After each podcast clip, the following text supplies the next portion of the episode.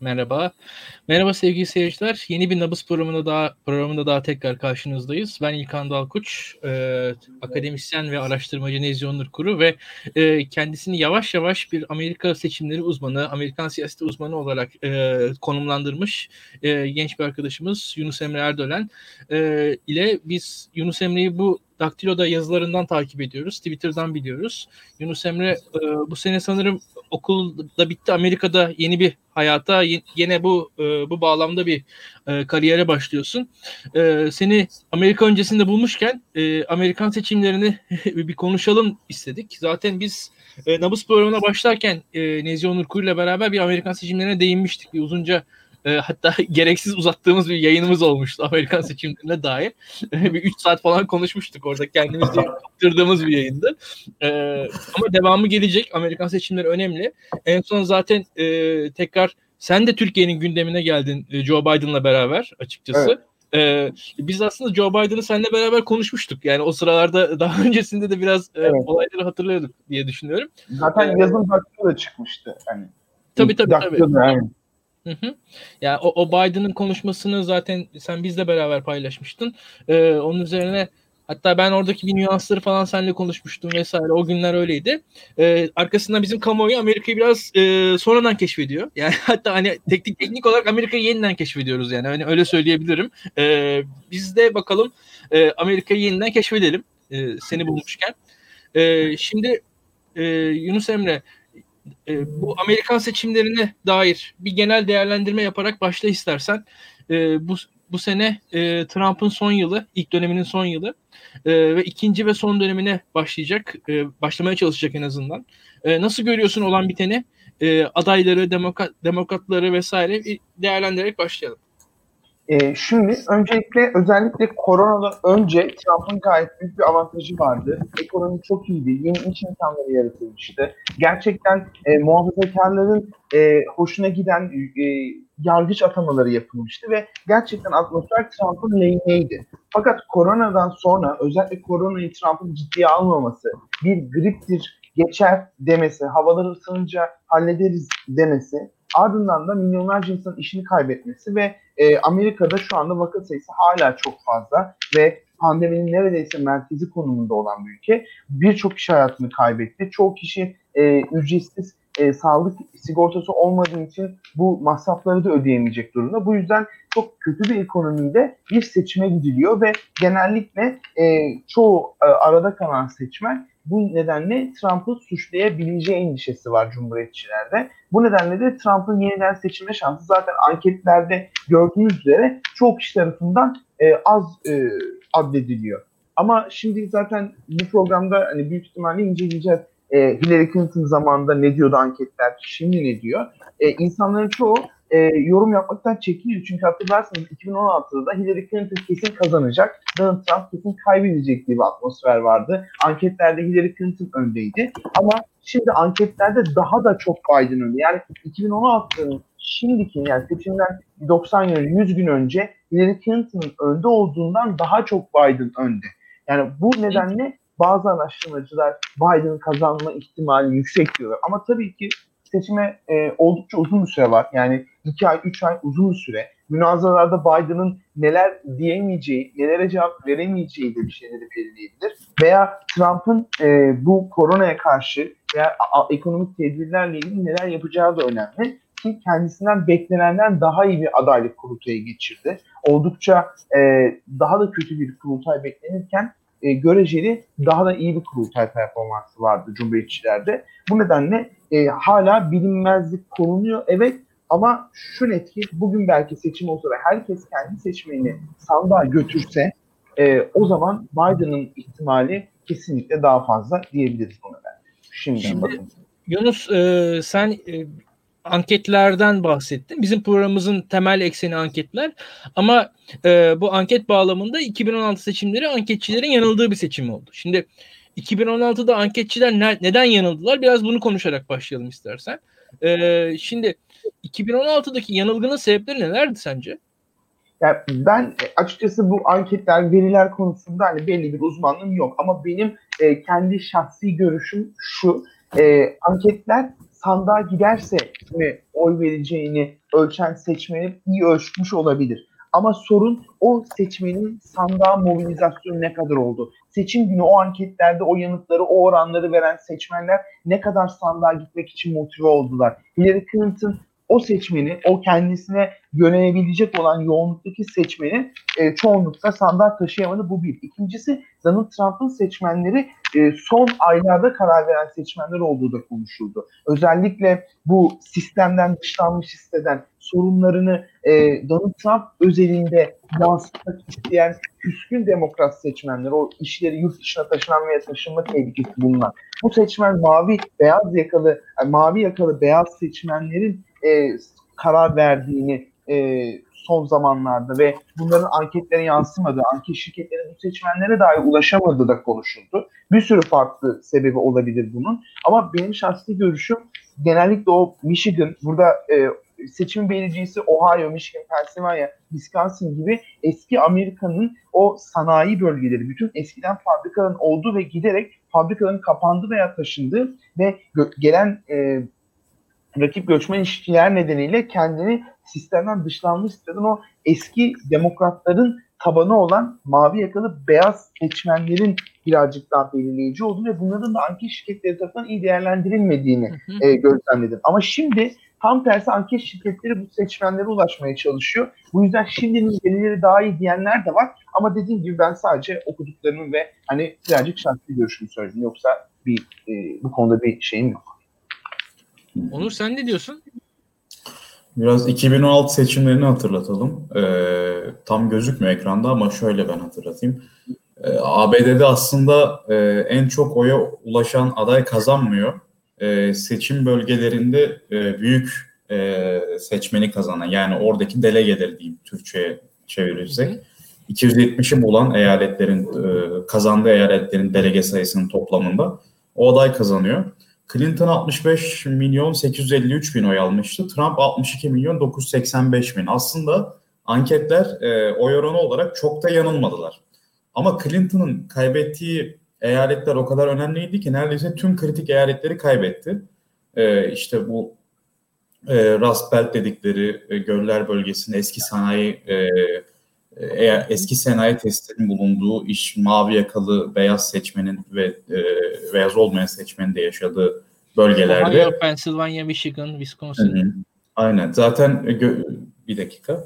Hani kendi bakıyorum. Burada gözüküyordu. Yani orada daha koyu renkle belirtilen eyaletler Florida'da dahil buna. Ee, bunlar kritik eyaletler. Hepsini kaybetti e, mesela Florida'yı kaybetmesi, Pensilvanya'yı Pensilvanya'yı kaybetmesi biraz sürpriz oldu açıkçası. E, burada e, Yunus'un dediği gibi yani e, o mavi yakalı seçmende e, tepkiyi anketler tam olarak ölçemedi. Bu önemli. E, diğeri de e, aslında bu siyahi seçmenlerin, Latinlerin e, Clinton'a beklenen kadar destek vermemesi oldu. Zaten o konuda e, biraz eksiği olduğunu da biliyorduk aslında. Yani daha yakından takip edenler.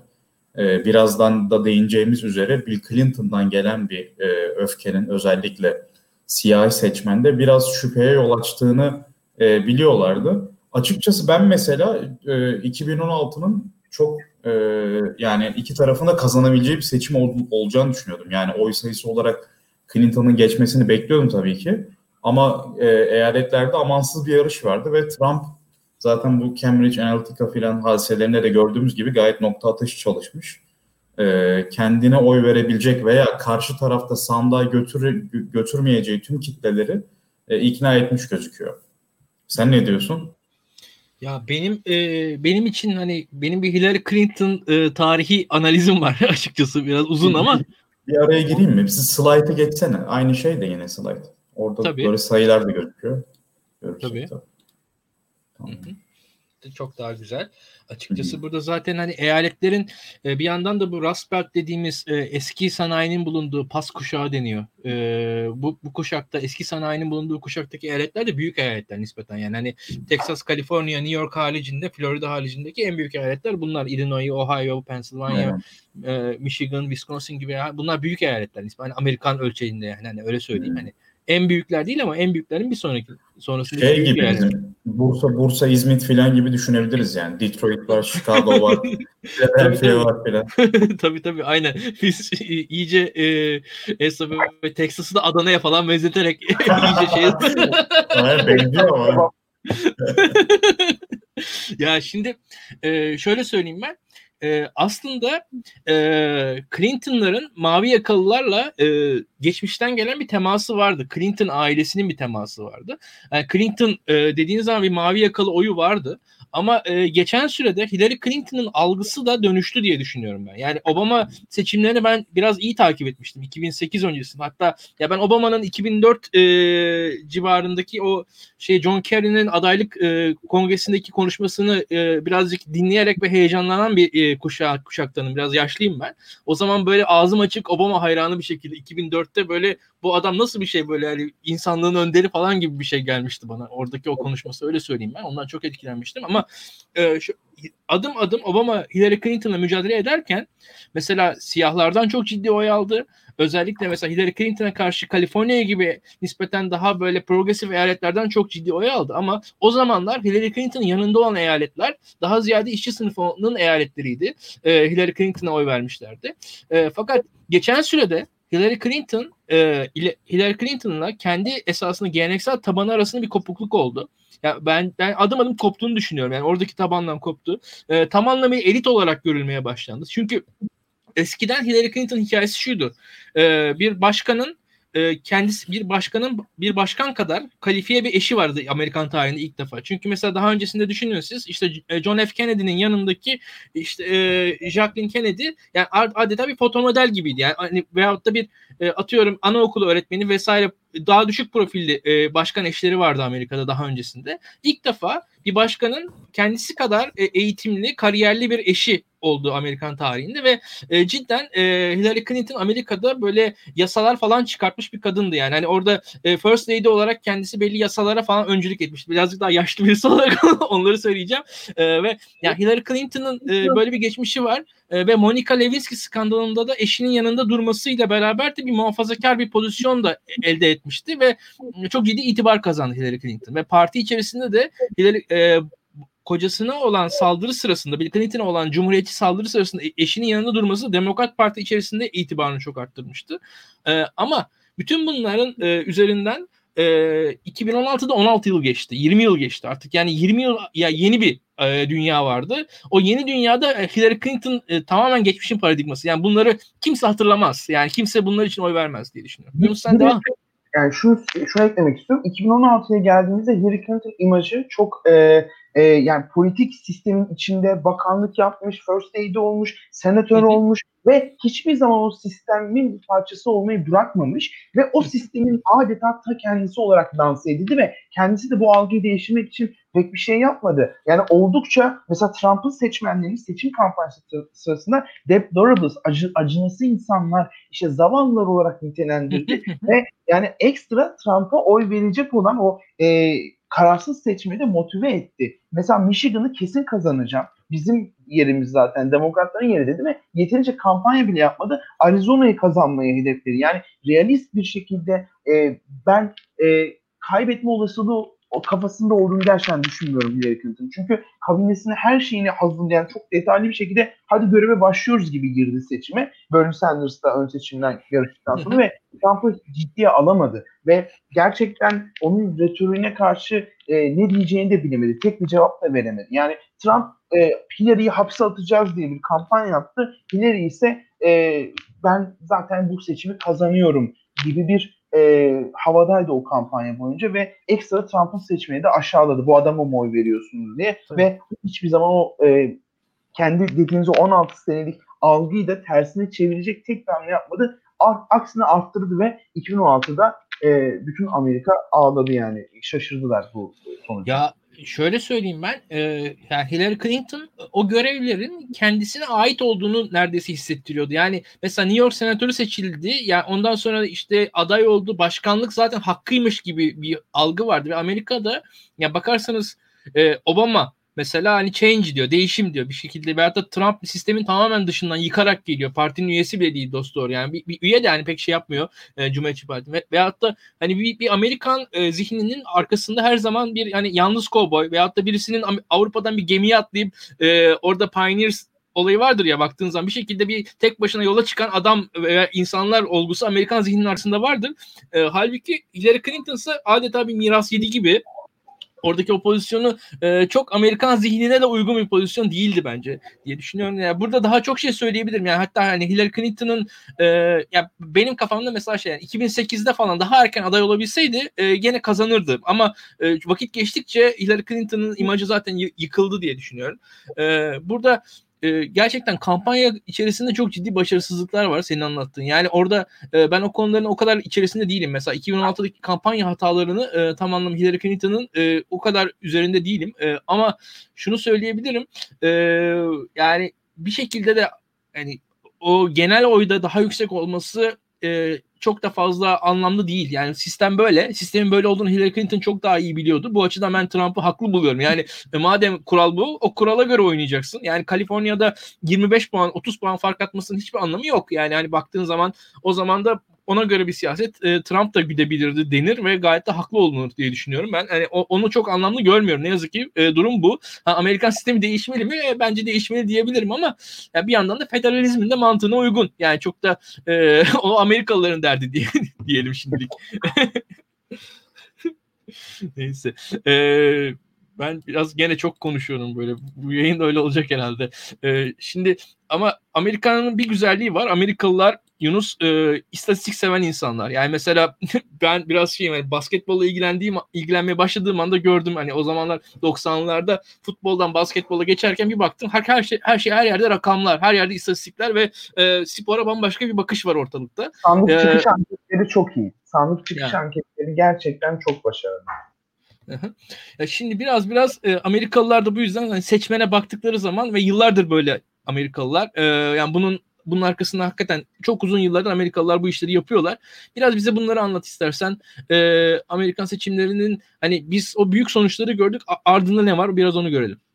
Yani burada aslında hani e, bizim e, bu şu an 2016 an, e, anketteki hangi kimliğin kime oy verdiğine baktığımız zaman birazcık hep hani bizim genel cümlelerimizin e, ne kadar hani doğru olduğunu görüyoruz. Genellikle beyazların yüzde e, gördüğüm kadarıyla yüzde 50 oranında mesela orada değil mi yüzde 50 ben 58 58 yani şey göremiyorum çünkü de çok. E, yüzde 58 oranında Trump'a oy verdi. Yani çoğunlukla beyazların özellikle üniversite mezunu olmayan beyazların ve birazcık daha orta alta sınıf beyazların Trump'a oy verdiğini, genellikle siyahların Demokrat Parti'nin bel kemiği, en sadık seçmeni olduğunu, hem e, çok yüksek burada yine oranda yüzde kaç yazıyor? 88. 80, yüzde 88 oranında siyahların demokratlara Clinton'a oy verdiğini görüyoruz ve siyahların özellikle kadın siyahların sandığa gitme oranları da çok yüksek. Burada Hispaniklerde %65 oranında demokratlar %29 oranında e, Trump oyu vardı. Bu tartışıldı Amerika'da da. Hani Amerika'da da hep Hispaniklerin, göçmenlerin nasıl %29 oranında Trump'a yani genellikle Hispaniklere karşı bir retorik kuran ve çoğunlukla göçmen karşıtı e, bir kampanya yapan Trump'a neden oy verdiği konuşuldu. Bunun cevabı aslında yine kültürel olarak muhafazakar olan, daha dindar olan Hispaniklerin cumhuriyetçileri ve Donald Trump'a özellikle kürtaj karşıtı veya o Küba meselesinde, Flor'daki Hispaniklerin e, meselesindeki o özel meselelerde olduğu gibi oy verdiği gözlemlendi. Bu da aslında Amerika için tartışılan bir veri olmuştu. Hispaniklerde birazcık beklenen yüksek oy alması. Asya kökenliler arasında yine %29, %65 yani %29 Cumhuriyetçiler, %65 Demokratlar gözüküyor. Burada yine bu da tartışılmıştı. Yani neden Asya kökenliler e, Cumhuriyetçilere yine beklenenden daha fazla oy veriyor? Neden siyahlardan daha fazla oy veriyor? Bu noktada da hani şöyle makaleler yazılmıştı ve bunlar tartışılmıştı. Asyalıların vergilerin artmasına, özellikle orta üst sınıf Asyalıların vergilerin azaltılmasına e, destek verdiği ve bunlardan demokratların vergileri arttıracağına dair söylemlerin işe yaradığı, birazcık da güvenlik ve asayiş konularında endişeli olan bir topluluk olduğu için e, Cumhuriyetçiler lehine oy kullanabilecekleri söylenmişti. Yani bu da birazcık aslında tartışılan bir veri olmuştu. Burada 18-29 yaş arası yüzde e, 55 oranında e, Clinton'a oy verdi gözüküyor ama tabii ki bu grup o kadar sandığa gitmedi yine bütün Batı dünyasında olduğu gibi yine aynı hikaye ve özellikle 2016'da Bernie Sanders'ı destekleyen ön seçimdeki genç seçmenler e, sandığa gitmediler veya gidip işte e, çok büyük oranda olmasa da Yeşil Parti'ye oy attılar. E, bu da e, özellikle Michigan gibi o seçimin 10 bin oy farkı ya da Pennsylvania gibi %1 ile %2 ile belirlendiği eyaletlerde gerçekten de belirleyici olduğu söyleniyor. E, burada yine kadın seçmenin e, oranı bence e, yine önemli. E, burada %53 erkekler Trump'a oy verirken %42 e, Trump'a oy vermiş kadınları ve demokratlar kadınlardan %54 da oy almışlar. Bunu da hatırlarsınız 2016'da e, seçimler Trump'ın kadınlar hakkında e, söylediği e, kötü sözler, tacize varan hareketleri veya e, taciz iddiaları, cinsel saldırı iddiaları e, ve bu iddialar da çok ciddi ve çok e, konuşulan, görüntülerle desteklenen iddialardı. E, bunların konuşulduğu bir seçimde ve bu seçimde de kadınların daha fazla oranda Amerika'nın ilk kadın başkanı olacak Hillary Clinton'a oy vermesi de e, gayet doğal bir durum olarak karşımıza çıktı. E, bu arada şunu da ekleyeyim. E, bu Trump'ın kampanyasının e, birazcık böyle şeytani zekasını anlatmak için e, Clinton'la e, Trump arasında debate olduğu zaman orada yani bu münazara olduğu zaman oradaki kimlerin oturacağını oradaki debate yani münazara yapan taraflar belirliyorlar ve Trump ekibi tamamen şey Bill Clinton'ın taciz ettiği kadınları en ön sıraya oturtmuştu. Ee, ve orada aslında bu taciz iddialarını kendilerinden direkt rakibine yansıtmayı böyle başarmıştı. As- esasında Trump ekibi de yani o 20 yıl önceki hikayeleri 25 yıl önceki hikayeleri tekrar hatırlatmıştı diyelim. Ee, çünkü bu e, önemli e, bir yandan da çünkü e, Cumhuriyetçi Parti de yani Trump'ın hani her ne kadar yaşamı belli olsa da işte çok fazla evlilik yapmış, boşanmış vesaire bir, be, bir beyefendi olsa da işte Amerika'da kumarhanesi olan işte güzellik yarışması düzenleyen birisi de olsa e, ahlaki siyaset yapıyor Cumhuriyetçi Parti. O açıdan da yani Bill Clinton'ın o geçmişinin hatırlatılması da bu bağlamda e, orada karşı taraftan bir cevap olmuştu diye söyleyelim. E, çünkü Amerika'da da ne olursa olsun başkanın iyi bir aile hayatının olması önemli. E, öyle bir şey her zaman etkili olacaktır diye düşünüyorum. E, neyse devam edelim biz. Burada benzer şekilde daha detaylı grafikler var.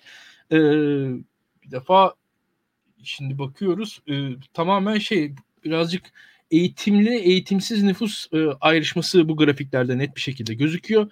Bir saniye bizim bu grafikleri zaten özellikle ben Nezih Onur Kuru'ya yorumlatmak istiyordum açıkçası. Onu e, şu anda yok oldu. Evet göremiyorum onu. Aynen. Bir saniye Onur nereye gittin?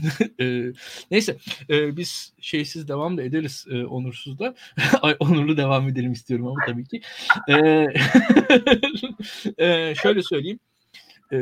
Burada e, bu, bu grafiklerin de gösterdiği şeyler aslında demin e, bahsettiğimiz şeylerin birazcık daha ayrıntılı bir şekilde e, karşımıza çıktığı grafikler aslında. O eyaletlerde sadece e, siyahlar ve e, non-Hispanikler e, İspanyol ve işte eğitim yüksek eğitimlere oy verdiği zaman sadece tüm e, demokratların kazandığını yani oy verenlerin aslında etnik gruplar ayrıldığı zaman e, nasıl partilere göre tüm eyaletlerde aynı şekilde oy verdiğini gösteren bir grafik bu aslında. Yani bir şekilde siyahların e, olduğu siyahlar birçok yerde siyah gibi hareket ediyorlar. Yani birazcık da o e, o sistem burada gözüküyor. E, bu grafikler içerisinde gözüküyor diye düşünüyorum ben. E, bir saniye burada e, şuradan bir sonraki grafiğe de geçelim. Senin burada ekstra söyleyeceğin bir şey varsa onu ekle. Ve burada şunu söyleyeyim ben. E, bu bağlamda aslında bizim karşımızda şeyler var. Yani e, Yunus siyah seçmen veyahut da İspa, İspanik seçmen nin nasıl oy vereceği bir şekilde tahmin edilebiliyor. Ama burada Amerikan seçimlerindeki asıl e, bize bilinmeyen şey sandığa gidiş. Yani seçmeni sandığa götürmek veya götürmemek veyahut da e, bu iki taraflı aslında. Bu çok bence önemli bir şey. Çünkü e, birçok biz mesela bir yıldır iki yıldır Cambridge Analytica tartışıyoruz. E, düşün. E, bu Cambridge Analytica tartışmalarımızın aslında önemli bir kısmı. Çünkü e, e, onun diyor ki beni alır mısınız diyor. Ha, yani. Tabii ki alalım. E, e, biz Cambridge Analytica tartışıyoruz ama Cambridge Analytica tartışmanın önemli bir kısmı seçmenleri e, ve e, rakip partinin potansiyel seçmenlerini sandığa götürmeme üzerine e, giden bir işti. Yani e, siz Cumhuriyetçi Parti olarak daha daha fazla demokrat seçmeni sandığa götürmemeye çalışıyorsunuz ve bu birazcık da ta, daha ters bir kampanya aslında. Yani bu e, işte Senle de hatırlarsın işte e, konuşmuştuk. E, Clinton'ın 90'lardaki e, suça dair çıkarttığı yasaları falan hatırlatmışlar oradaki siyah seçmenlere özellikle. E, bu enteresan bir kampanya tarzı açıkçası. Çünkü o siyah seçmenleri Clinton'dan soğutmaya çalışan ki Clinton aslında e, siyahlarla bir kendince bir bağı vardır her zaman için. Ben siyahların adayıyım, siyah aday benim burada diye kendini öyle anlatmıştır. Hatta e, sanırım bir demokrat e, primary'lerde olmuştu. Siyah aday artık yok. E, oradan çekildikten sonra artık siyah aday benim demişti. Öyle öyle hatırlıyorum. Ta 91 yıl artık iyice daha bir şey oldu. Ee, o zamanki lafıydı o Clinton'ın. Ee, o zamandan beri böyle devam etti. Ee, ama burada Amerika'da aslında bir yandan da hikaye Amerika'nın Amerikan yapısından kaynaklanıyor diye düşünüyorum ben. Yani Amerika e, federal bir ülke ve bizimkisi gibi bir e, seçim e, sistemi yok. Yani ve herkesin e, oy vermesi için kayıt olması gerekiyor. Birazcık daha çetrefilli bir iş bu ve orada belli yaş grupları yani yani daha hayatı stabil olan e, insanlar daha çok oy, daha rahat oy verebiliyor. Oy verme katılımları daha yüksek oluyor. Amerikan sistemi biraz böyle. Bunu böyle görmek lazım.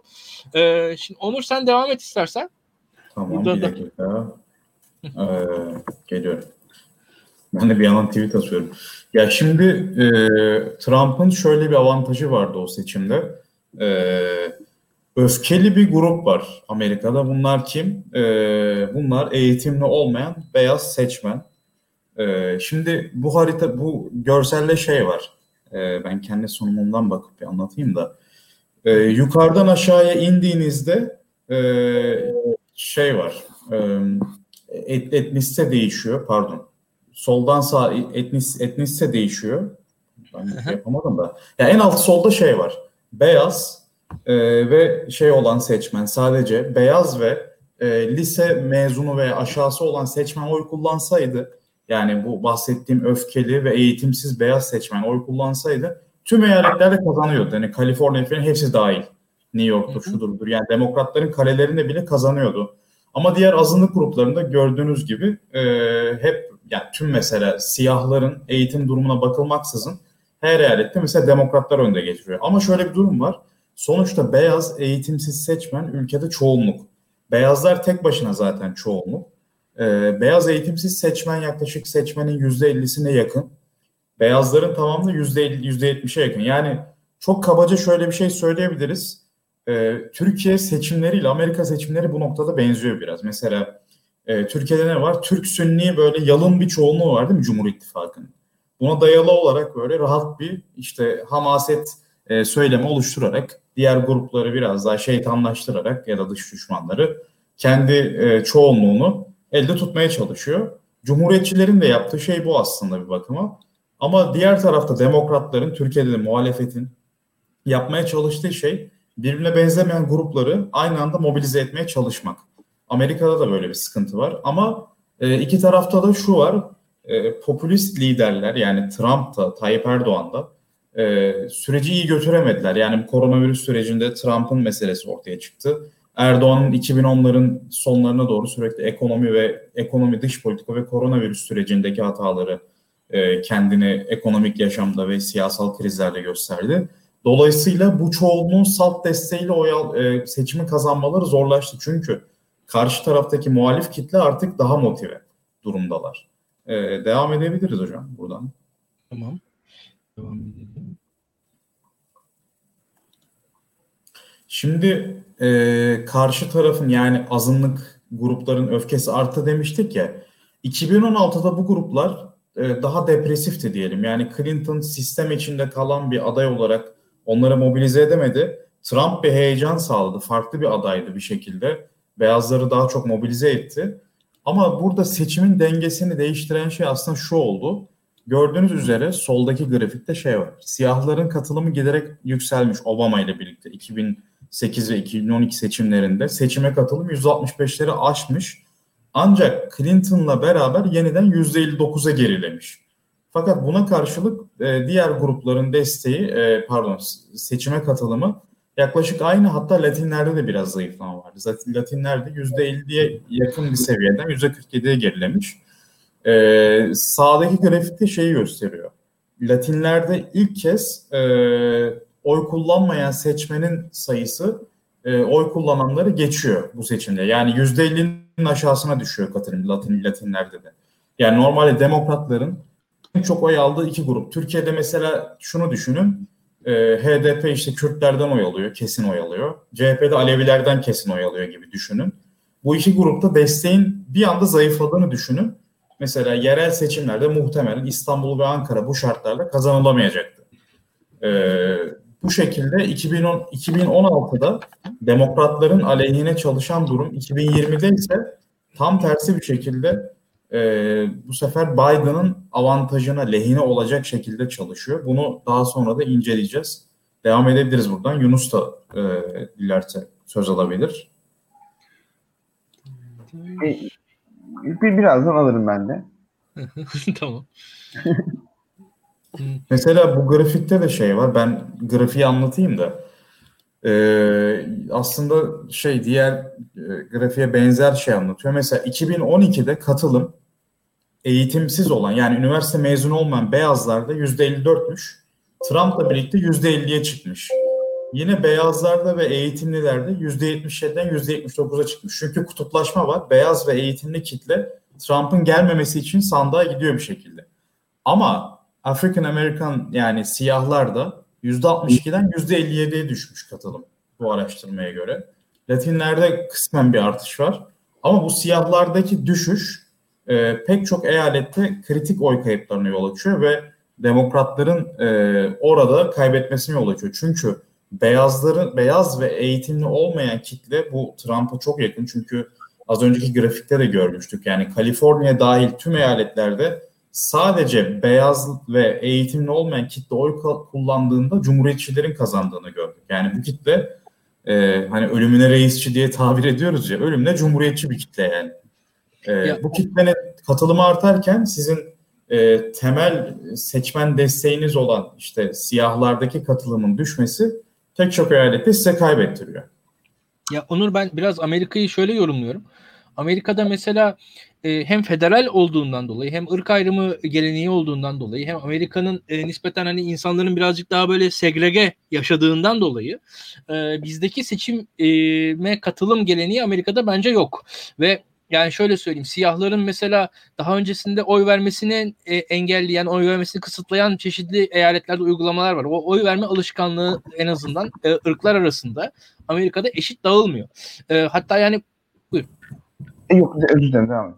Devam et sen katkı yani e, sen Hı. Şunu diyecektim çok kısa. E, o uygulamalar mesela isminiz sizin e, azınlık bir isim. E, normal bir İngilizce beyaz bir Amerikan ismi değil. Onu mesela çoğu cumhuriyetçi eyalette bazı memurlar mahsusdan yanlış yazıyorlar veya bir yani bir şekilde sehven yanlış yazıyorlar. Mesela onu düzelttirmiyorlar mesela. Bu nedenle bir sürü siyah mesela Georgia gibi kritik eyaletlerde oy veremiyor. Ya da mesela çoğu eyalette bir kere hapse girdiniz çıktınız bir daha oy vermeniz yasak veya hapisteyken oy vermeniz yasak. Hangi suçtan girerseniz girin. En küçük suçtan da girseniz hapiste oy veremiyorsunuz ve eğer o eyalet cumhuriyetçiyse ve genellikle mahkemeler siyahlara yönelik daha tarafsız karar veriyorsa bu nedenle seçime katılım zaten e, siyahlar aleyhine dediğiniz gibi değişebiliyor. Ya da mesela seçim günü tatil değil. Yani yoksullar, çalışamayanlar, çocuğunu bırakamayacaklar seçime zaten zor gidiyorlar. Ya da mesela e, Amerika'da toplu ulaşım çoğu şehirde o kadar gelişmiş değil. Bu nedenle siz sandığa gitmek için özel arabanız lazım. Çünkü o bizim bildiğimiz bir şehirler gitti ve okula gideyim işte hemen yan binaya gideyim, yürüyerek gideyim gibi seçenekleri olmayan bir sürü insan var. Bu noktada da zaten çok bütün sistem, bütün oy verme sistemi çoğunlukla e, birazcık daha e, o e, beyaz, birazcık daha durumu iyi olan veya en azından e, belli bir işi olan seçmene yönelik dediğiniz. Kesin e, tam dediğimi anlattım. Hatta yani Türkiye'deki durumla e, pek böyle Amerika'daki durum bu açılardan kıyaslanamaz. Belki Türkiye'de daha önceden e, Roman vatandaşların yaşadığı durum vardı. Mesela bizde seçimlere katılım belki onlarda düşüktü. Yani birazcık daha suçla daha şey olan vesaire. Yani ancak Amerika'daki azınlıkları mesela Türkiye'deki Kürtlerle falan e, bu açıdan özdeşleştiremeyiz. En fazla belki romanlarla özdeşleştirebiliriz gibi geliyor bana. Biraz e, çünkü şey e, hem yasayla kanunla olan ilişkileri hem de e, seçime katılım oranları artı mesela bizde şey var yani nüfusa geç yazdırma kimlik vesaire sorunları ki ben Türkiye'de onu şeyde biliyorum mesela 90'larda bile doğru düzgün kimliği olmayan e, Türkiye'de az da olsa insan vardı. Onlar genelde Roman vatandaşları oluyordu. Ya böyle şeyler var. Mesela Amerika'da e, dediğin gibi bu, bu tarz sistemsel sorunlar var ve e, yani cumhuriyetçiler bunları bu, bu sistemin açıklarını kendilerince çok iyi kullanıyorlar. Eyalet sistemi, federal sisteme e, yani bak bakıldığı zaman Türkiye üniter yapısının getirdiği avantajlardan bazıları bunlar yani. Mesela Türkiye'de herkesin kimliği var ve o kimlik her yerde geçerli ya. Bu, bu böyle bir durum. Amerika'daki o federallik bazen avantaj aslında. Hani belirli özgürlük alanları sağlıyor. Ama bazen de bu tarz şeylerde o federallik e, insanları kısıtlayabiliyor. Oradaki e, en azından keyfiyet üzerinden e, insanlar kısıtlanabiliyor diye düşünüyorum ben. E, bu açıdan da e, siyahlarda ve e, sistemin siyahlar başta olmak üzere sistemin nispeten dışladığı azınlıklarda sisteme inanç bence zayıf ve o yüzden de katılım az. Yani o hani Obama'nın umut vesaire üzerinden kampanya yapması, şey, yani değişim üzerinden kampanya yapması o azınlıkları sandığa getirme e, motivasyonu. Yani o sadece bir ya bizim buradan gördüğümüz işte çiçek böcek dağıtıyorum değil. Yani oradaki azınlıklar sisteme inanmadıkları için o yüzden oy vermiyorlar. Yani oradaki azınlıkların bir sisteme inançları yok. Yani ben iyi eğitimli olacağım da ne olacak? Çünkü şöyle bir durum var özellikle siyahlar açısından mesela e, Asyalılardan bahsediyoruz. Asyalılar mesela üç kuşakta zenginleşiyorlar. Yani Amerika'ya geliyorlar ve iki kuşak sonrasında e, bir anda eğitimli bir e, ve zengin orta sınıf hayatına ulaşabilir. Ama siyahlarda durum böyle değil. ve siyahlarda da o yüzden sisteme dair inançsızlık var. ve bu oy verme alışkanlıkları, oy verme en azından iradeleri bu açıdan zayıflamış durumda. Bunları yani sisteme sistemle barıştırmaları gerekiyor siyahları ki demokratların bir işi de bu yani. Onları onu yaparak ancak seçim kazanabilirler. E, bir de hani şunu da eklemek lazım. E, 2016'da çoğu seçmen Trump'ın kazanacağını da neredeyse inanmıyordu ve kazanılmış olan hakları, işte Trump'ın ellerinden alabileceği olan haklarını sistemin koruyacağını inanıyorlardı. Ama ne oldu? 2016'dan sonra e, demokratlar birden e, toparlanma ihtiyacı duydu ve daha çok kadın aday, daha çok azınlık aday, daha çok e, sol kanada yakın adaylar ortaya çıktı ve o ön seçimlerde başarılı 2018'de demokratlar çok farklı bir strateji uyguladılar ve 2018'de ara seçimlerde sandığa katılım oranı ara seçimlere göre oldukça yüksek bir sayıdaydı. %49 civarlarındaydı. Ve bu nedenle de e, o inanç, sistem, Donald Trump bizim haklarımızı alabilirmiş, bize e, mesela kadın hakları konusunda e, gerici adımlar atabilirmiş. Bu nedenle mesela kadın seçmenlerin siyasete dahil olması, aday olması, sandığa gitmesi de daha da arttı. Amerikan tarihinin en kalabalık kadın yürüyüşleri gerçekleşti. Donald Trump seçilir seçilmez. Bu nedenle Donald Trump'ın seçilmesi de demokrasinin tehlikede olabileceğini ve gerçekten sandıkla yani Amerikan o sisteminin regülasyonu, kendi içini denetlemesi sıkıntı yaratabileceği bu nedenle seçimin çok önemli olduğu inancını da pekiştirdi. Ama tabii ki e, 2020 seçimlerinde e, siyahlar gerçekten e, Biden lehine oy kullanacak mı? Bu konuda benim biraz şüphelerim var hala. E, bunu da zaten e, konuşuruz. Yani o, bu, yani Yunus bu dediğin önemli çünkü Türkiye'den bakınca ya bu demokratlar çok fazla azınlık aday gösterdi. Fazla böyle bizim işte Cihangir solcusu mu oldular falan diye bir yorum yapılıyor. Aslında öyle değil. Yani oradaki o adayların orada olması yani seçime katılımı arttırmaya yönelik bir çabanın sonucu. Yani o bir stratejik bir şey. Bir de aday göstermek diye bir şey yok zaten. Çünkü aday oluyorlar. Önce evet evet. Yani tabii tabii.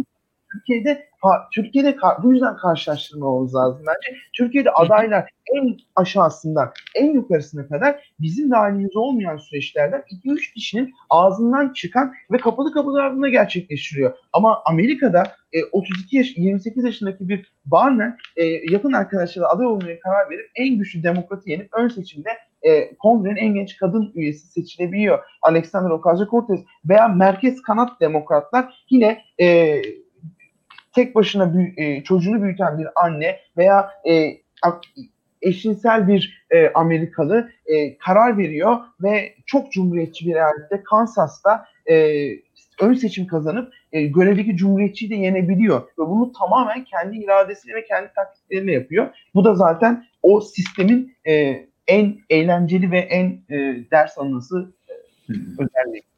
Şimdi bir sonraki slayta geçelim de. Bu Bayağı zaten var. senin e, Onur senin katılımdan bahsettin zaten. Burada şunu ekstra ekleyeyim bu slayta dair.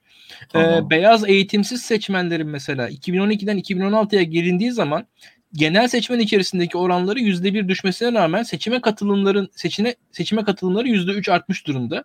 Bu da zaten Trump'ın e, seçimi kazanmasının esasında muhtemelen hani buradaki nedenlerinden birisi olarak söylenmeli söylenmeli diye düşünüyorum. Yani çünkü genel seçmen içerisindeki beyaz seç beyaz eğitimsiz seçmen sayısı azalıyor. Yani hani eğitim artıyor zaten ve azınlıkların sayısı zaten artıyor Amerika'da.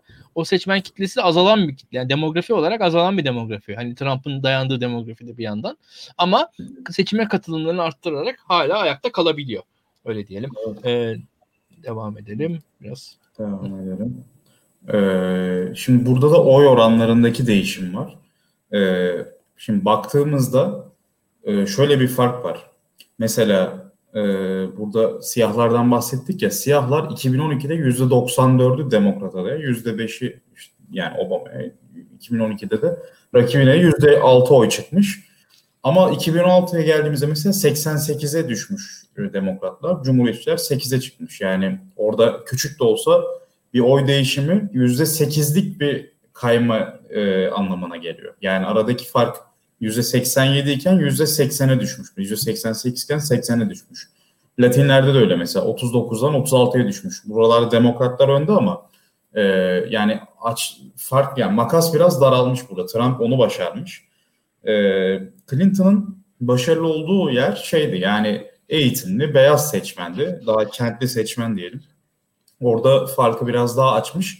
Ama yine eğitimsiz seçmende fark Cumhuriyetçiler lehine 25 iken 31'e çıkmış. Yani 6 puan artmış. Ee, yani şöyle bir durum var. Hem güçlü olduğunuz yani demokratlar için konuşuyorum. Güçlü olduğunuz yerde yani siyahlarda ve Latinlerde katılım düşüyor katılımın düşmesinin üzerine bir de e, Cumhuriyet Cumhuriyetçi oyu artıyor. Yani Trump'a giden oy artıyor burada. E, ve Trump'ın zaten güçlü olduğu noktada da e, farkı e, farkın giderek açıldığını görüyoruz. Yani 26'dan 30 31'e çıkıyor fark. E, bu da önemli yani. Orada az da olsa e, Trump bir şekilde makası daraltarak e, belki pek çok kritik eyalette kazanmayı bildi yani. Hani şey çok önemli. Bizim 2019 yerel seçimlerinde gördüğümüz üzere katılım ve katılımın hangi gruplardan geldiği çok önemli. Ee, ben mesela şeye şeye bakmışım. İstanbul'da ilçe ve mahalleye bakması kolay. Amerika seçimleri gibi yani dalanın derinine inebiliyorsunuz. Mesela yoksul ve Kürt seçmenin bulunduğu yerde CHP başarılı olabildi ama kendi e, yaşlı seçmeninin bulunduğu yerlerde katılım düşüktü mesela ilk seçimde. Belki biraz daha düşük oldu seçimi kaybedecekti. Ya da mesela birazdan konuşacağız onu. E, bu kritik eyaletlerde bir eyalet, hatırlamıyorum hangi eyalet olduğunu da Clinton 30 bin oy fazla olsaydı mesela e, ya da Trump daha az oy alsaydı belki bu siyahlardan veya işte eğitimsiz beyazlardan belki Clinton öne geçecekti. Yani başkanlığı kazanabilecekti. Aslında bunlar çok kritik şeyler. Yani genel olarak ülkelerde şöyle bir durum var. Çok büyük kriz ve savaş filan yaşanmadıkça seçmenin yaklaşık yani sandığa gidenlerin diyelim. %80-90'ın tercihi belli oluyor az çok. Yani kimlikle oy veriyorlar. O yüzden biz şu an etnik grupları konuşuyoruz. Kalan onu kampanya, ekonomi ya da işte skandallar. O, bu tabii oran 20'lere de belki yaklaşabilir ama genel olarak çoğunluğu, ezici çoğunluğunun oy tercihi belli oluyor. Önemli olan mobilize etmek, önemli olan adaylar için hata yapmamak ve karşı tarafı hata yapmaya zorlamak açıkçası. Bu grafik bize gösteriyor. Yani mesela %93'e 5 gerideyken 88'e 8 geride olmak bir avantaj sağlayabiliyor size yani. O farkı azaltmak. Ya hatta birazcık şöyle söyleyeyim mesela Türkiye'de AK Parti'nin dominant bir parti olabilmesi de biraz bundan kaynaklanıyor. Yani her alandan oy alabiliyor AK Parti. Her ilde oyu var AK Parti'nin mesela. Diğer partilerin mesela e, Türkiye'yi böyle böldüğümüz zaman aslında e, Cumhuriyet Halk Partisi'nin önde olduğu işte HDP'nin önde olduğu yerler var Türkiye'de ama bakıldığı zaman AK Parti her yerde var. Yani burada mesela hani her dilimde AK Parti var Türkiye'de. Yani yeniliyor olabilir ama var. Orada bir e, ağırlık olarak var mesela. Hani Türkiye'nin siyasetinde zaten AK Parti'nin e, 18 yıldır dominant bir parti olarak kalabilmesi de bundan kaynaklanıyor aslında. Yani hani orada siz yeniyorsunuz. Mesela hani İzmir CHP'li denir. Doğru. İzmir CHP'li ama İzmir'de mesela Konya'daki AK Partili kadar AK Partili de İzmir'de yaşıyor mesela bakıldığı zaman. Hani sayı olarak e, neticede e, aynı insan sayısında o kadar AK Partili burada da var. Yani bakıldığı zaman. Ama mesela Konya'da vesaire orada o kadar Cumhuriyet Halk Partili yok. Yani biraz öyle bir durum var. E, yani şimdi mesela dediğin gibi yani e, siyahlarda aslında e, Hillary Clinton önde ama o fark yeterli değil. Yani o fark evet. aslında daha da açılması gerekiyor. O, o yüzde birler ikiler de önemli e, diye Hı-hı. düşünüyorum. Bir sonraki slaytta da şey var. Yani Yunus sen ekleyeceğim bir şey. Ben çok slayt var diye biraz böyle hızlı geçelim modundayım. 45 dakika olmuş bile. Yok e, şey sadece genel seçime katılım oranı da bence hani e, demek lazım. O da genel 55-160'larda yani genel seçim yani bütün seçmen gruplarının sandığa gitme oranı da düşük. Burada özel seçmen gruplarına göre yani genel bir trend sandığa gitmek. Hı hı. Bunu ekleyebilirim. Yani bir de hani bir Türkiye ile kıyaslarsak yani biz Türkiye'de yüzde seksenlerdeki bir sandığa katılımdan bahsediyoruz yani ben, genelde hatta 80 ile 90 arasında neredeyse biz konuşuyorduk. Yani bugün 80'in altına iner mi e, denmişti hatırlarsın Onur. Biz tartışmalarımızda işte 88'e çıkar mı diye konuşmuştuk. 84 mi olmuştu? E, o civarda olması lazım diye hatırlıyorum. Evet evet. İşte. Şimdi bu sizin konunuza geldik. Bu siyahlar niye Clinton'a tepkili? Yani normalde hakikaten biz biliyoruz ki Clinton ya siyahların adayım diyebilecek kadar aslında siyahlarla arası olan bir adaydı. Ee, peki neden böyle bir bagaj var? Yani gördüğümüz gibi az önce e, siyahlardaki katılım %65'lerden 57'lere düşmüş. Yani çok önemli bir düşüş var ve e, makasta daralmış 10 puana yakın daralmış yani. Oy kullananlar arasında da e, cumhuriyetçilere az da olsa bir kayma var. E, peki neden böyle olmuş? Çok kısaca ben tarif edeyim. Sen detayına girersin. Yunus da girer. E, Clinton döneminde, Bill Clinton döneminde e, tutuk, tutuklama süreci kolaylaşıyor. Bu yasayla oluyor galiba. İlkan daha detaylı anlatır. E, bu şekilde hapishanelere giren kişi sayısı çok artıyor. Zaten grafiğin sonlarına doğru yani 2000'lere yaklaştıkça grafiğin zirve yaptığını görüyorsunuz. Sağdaki grafikte de burada okunmuyor. Ben o grafiği hazırlarken görüyorum da. E, siyah erkeklerde e, lise mezunu olmayanlar arasında yüzde otuzluk bir dilim en az bir kere bir şekilde nezarete veya hapishaneye düşmüş Amerika'da. Yani bu nedenle Amerikalı siyah seçmende sisteme karşı bir soğukluk var ve bunun Clinton'dan kaynaklandığına dair, Bill Clinton'dan kaynaklandığına dair bir inanç var. E, dolayısıyla burada Hillary Clinton tercihi bu seçmenlerin böyle e, full yani tam anlamıyla mobilize edilmesi için yanlış bir adım gibi gözüküyor demokratlar adına. Siz ne dersiniz? Hı hı. Yunus sen devam et istersen burada. Yani e, burada hani Bill Clinton'a e, karşı bir kötü hafıza var. Evet, e, bu 2016 seçimlerinde ne kadar çok e, siyah seçmeni e, etkiledi? Acaba Hillary Clinton'ın Bill Clinton'dan e, daha farklı bir e, algısı ve daha farklı bir e, hatası var mıydı diye düşünmek lazım. Ben şahsen e, bunun sebebinin yani 2016'daki siyah e, oyunun azalmasının sebebi Bill Clinton'ın başkanlık dönemindeki e, hataları olduğundan hani şahsen o, o, bunun en büyük etki olduğunu düşünmüyorum. E, Hillary Clinton ekstra siyah oyunu garanti alması ve bu oyu e, arttıracak bazı adımlar atmaması olduğunu da düşünüyorum aslında.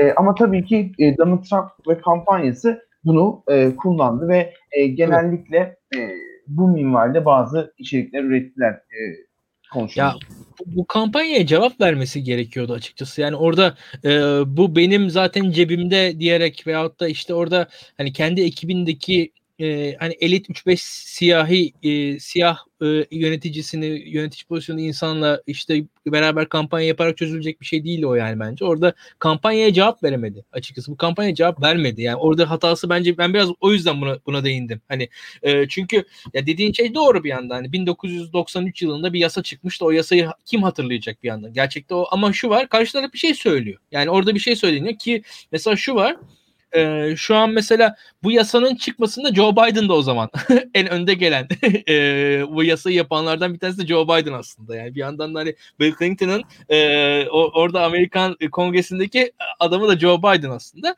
ve e, şu var mesela bu Joe Biden bunu yenebilir ama nasıl yenebilir?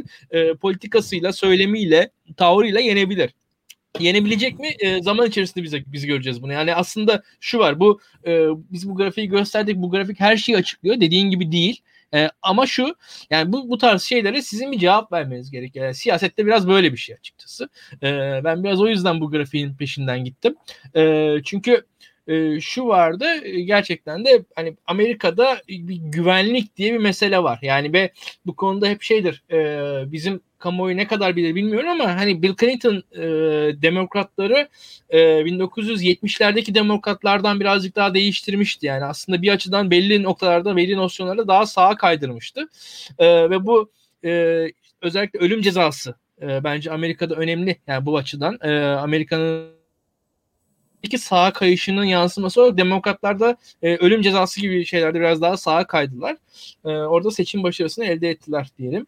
E, biz iyice Amerikan siyasi Evet evet. Peki ya ben şu an merakımdan soruyorum. Yani sonuçta ben Amerikan seçimleri uzmanı değilim. Uzaktan takip ediyorum. Yani genel teoriyi bildiğim için de biraz uygulamalı olarak gitmeye çalışıyorum. Ama sen süreci daha yakından takip ediyorsun. İlkan sen de öyle. Daha çok detay biliyorsunuz. Yani bu siyahlardaki katılım düşüşü diğerlerinden biraz daha farklı. Yani diğer gruplardan daha çok bir düşüş var. Bu neden kaynaklanıyor olabilir?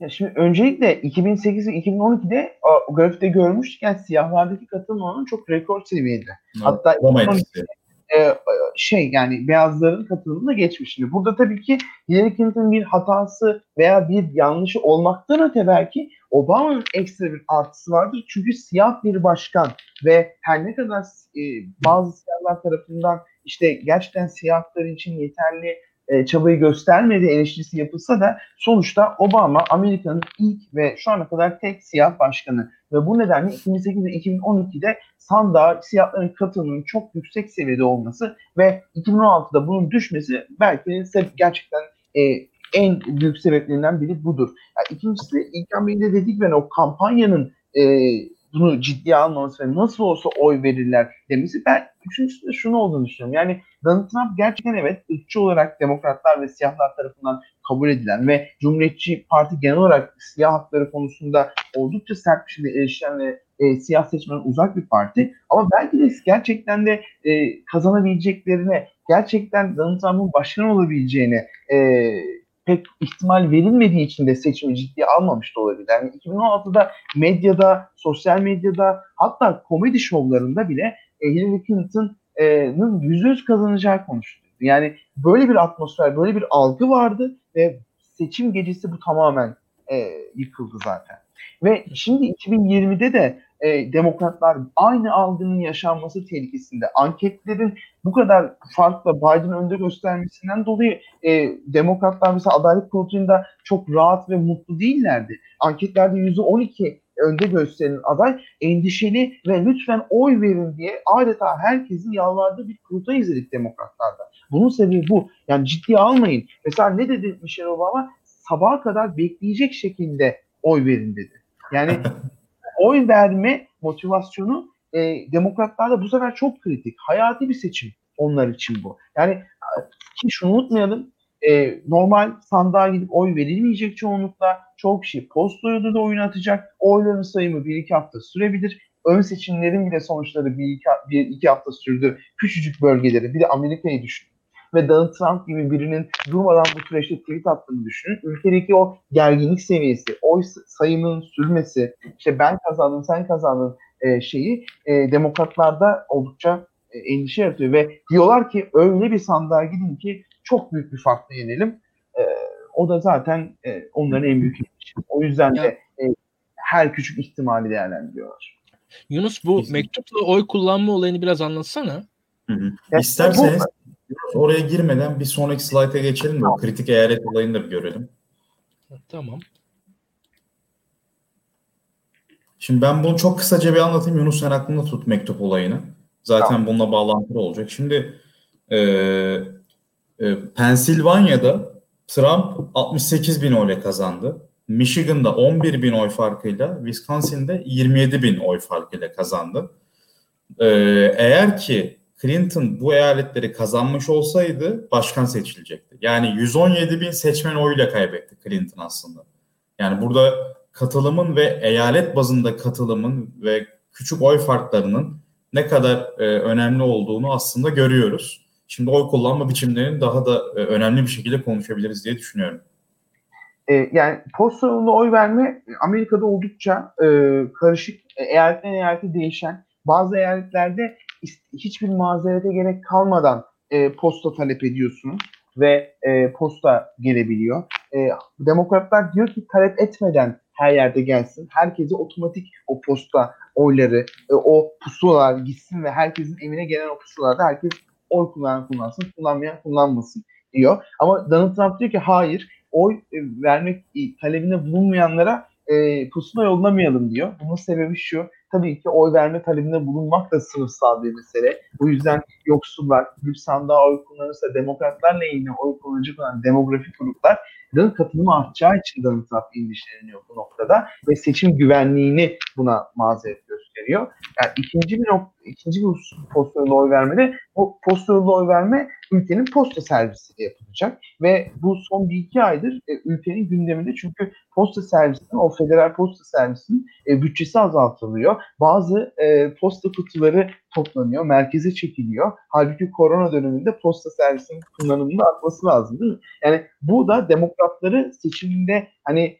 e, Amerika sistemine belki e, hile yapmak dünyanın diğer ülkelerine göre çok zor. Hatta bu tartışılması bile belki çok e, tuhaf olur Amerika için ama sonuçta oy vermenin zorlaştırılmasını e, oldukça e, yılları olan, geçmişi olan, ırksal bir geçmişi olan bir ülke. Bu nedenle de bu post yolda oy vermenin de zorlaştırılması yine gündemde. Şunu tutmamak lazım. Hem post yolda oy veril, ver, verilecek çoğu eyalette ve korona bu nedenle bir mazeret olacak. Yani korona olduğu için insanlar posta talep edebilecek veya bazı eyaletlerde ekstra bir mazeret talep edecek. İşte yaşlıyım, çok riskliyim diye. Ama bazı eyaletlerde de fiziksel e, oy kullanma e, merkezleri her eyalette olacak. Şimdi burada da şöyle bir durum var. Özellikle cumhuriyetçi valiler diyorlar ki yani korona var. Postalarda oy verme imkanı zaten var. Bu yüzden risk azalsın diye o e, fizikli oy verme merkezlerini de azaltalım diyorlar özellikle Kasım seçiminde. E ama o hangi merkez azaltılacak mesela? e, azınlıkların yaşadığı, demokratlarla yeni oy kullananların yaşadığı yerlerdeki merkezler mi azaltılacak yoksa cumhuriyetçilerin seçmenin oturduğu yerlerdeki merkezler mi azaltılacak? Bu da zaten e, bütün o e, oy verme sürecinin ne kadar ana gündemde olacağını gösteren tartışmalar. Yani büyük ihtimalle biz çok uzun süren bir sayım, çok zor e, koşullarda oy veren insanları e, bu seçimde gözlemleyeceğiz.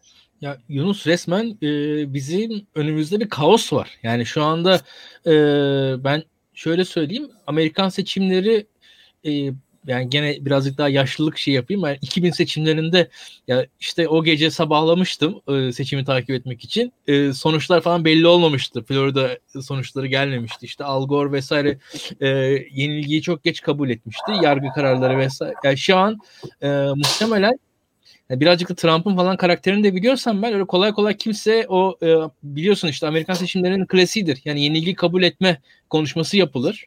E, ben bir yenilgi kabul etme konuşması görmeyeceğimizi düşünüyorum bu seçimde açıkçası. Ben, ben aslında hani bu konuda birazcık e, iyimserim. Amerika'da seçimi kaybeden ve seçimi kaybettiği netleşince bence tabii ki e, yeni konuşması yapacak. Ama e, şöyle bir durum var. E, yenilgiyi öyle bir e, kabul eder ki e, bu seçim e, şaibeli tamam alın e, Beyaz Saray'dan çıkıyorum.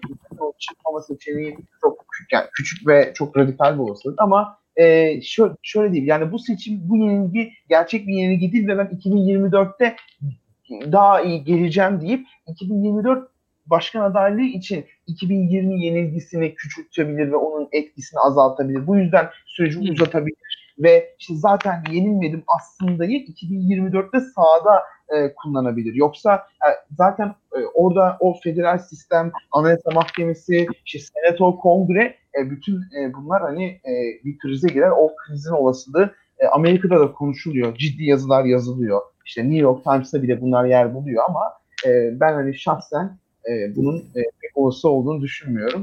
E, ama hani e, tabii ki e, Trump'ın da başkan seçicinin olası olarak düşünmediğim için 2016'da. Ya ben pek kendi yani. adıma e, şu anlattığın hikayenin sonunda e, şöyle söyleyeyim. E, işte seçimler salı günü e, sonuçları hangi gün alırız diye sorayım sana. Aa, en az bir iki hafta. Çünkü şöyle düşünün bakın New York'taki bir küçücük seçim bölgesinde e, tamam New York kalabalık bir şehir ama Amerika ölçüsünde küçücük bir seçim bölgesindeki ön seçim sonucu bir buçuk iki hafta açıklanması sürdü. Yani çünkü o posta yoluyla oylar önce fiziki oylar sayılıyor, sonra posta yoluyla oylar sayılıyor. İtirazlar işte postanın açılması, kapanması, onun not alınması. E, sonra yani bir de şöyle bir durum var. Postanın bitiş tarihi onlar toplanıyor. İşte e, bazen e, yargıçlar diyor ki işte oylama 12 saat daha devam etsin. İşte diğeri engelliyor. O eyaletin anayasa mahkemesine gidiyor. Yani şimdi e, bu bütün bu süreçlerin bütün ülke çapında yaşandığını düşünün seçimin eyaletlerde 10 bin oy farkıyla 5 bin oy farkıyla e, belirlendiğini düşünün. Her bir oy önemli. E, bu noktada e, seçim e, belki yani en iyi ihtimalle bir hafta ama e, bu yakın geçerse ki büyük bir e, olasılıkla yakın bir seçim olacak. E, Biden yense de kaybetse de. E, bu noktada e, seçimin sonuçlarını biz büyük ihtimalle Türkiye'de e, her gece işte bugün e, burada oraya gibi konuşulacak. Orada da hani, e, belki hani Türkiye'deki Amerika yorumcuları için güzel bir gelişme olur ama ama yani Amerika için kötü. Geçmiş olsun. Ya Yunus seni sık sık konuk alacağız gibi gözüküyor o zaman. Kasım ayında bir randevu alalım sen. Yunus mezarcı gibi. Zaten Joe Biden açıklamasında da birazcık Fahrettin Altun sana çalıştı vallahi Yunus açıkçası. Neyse.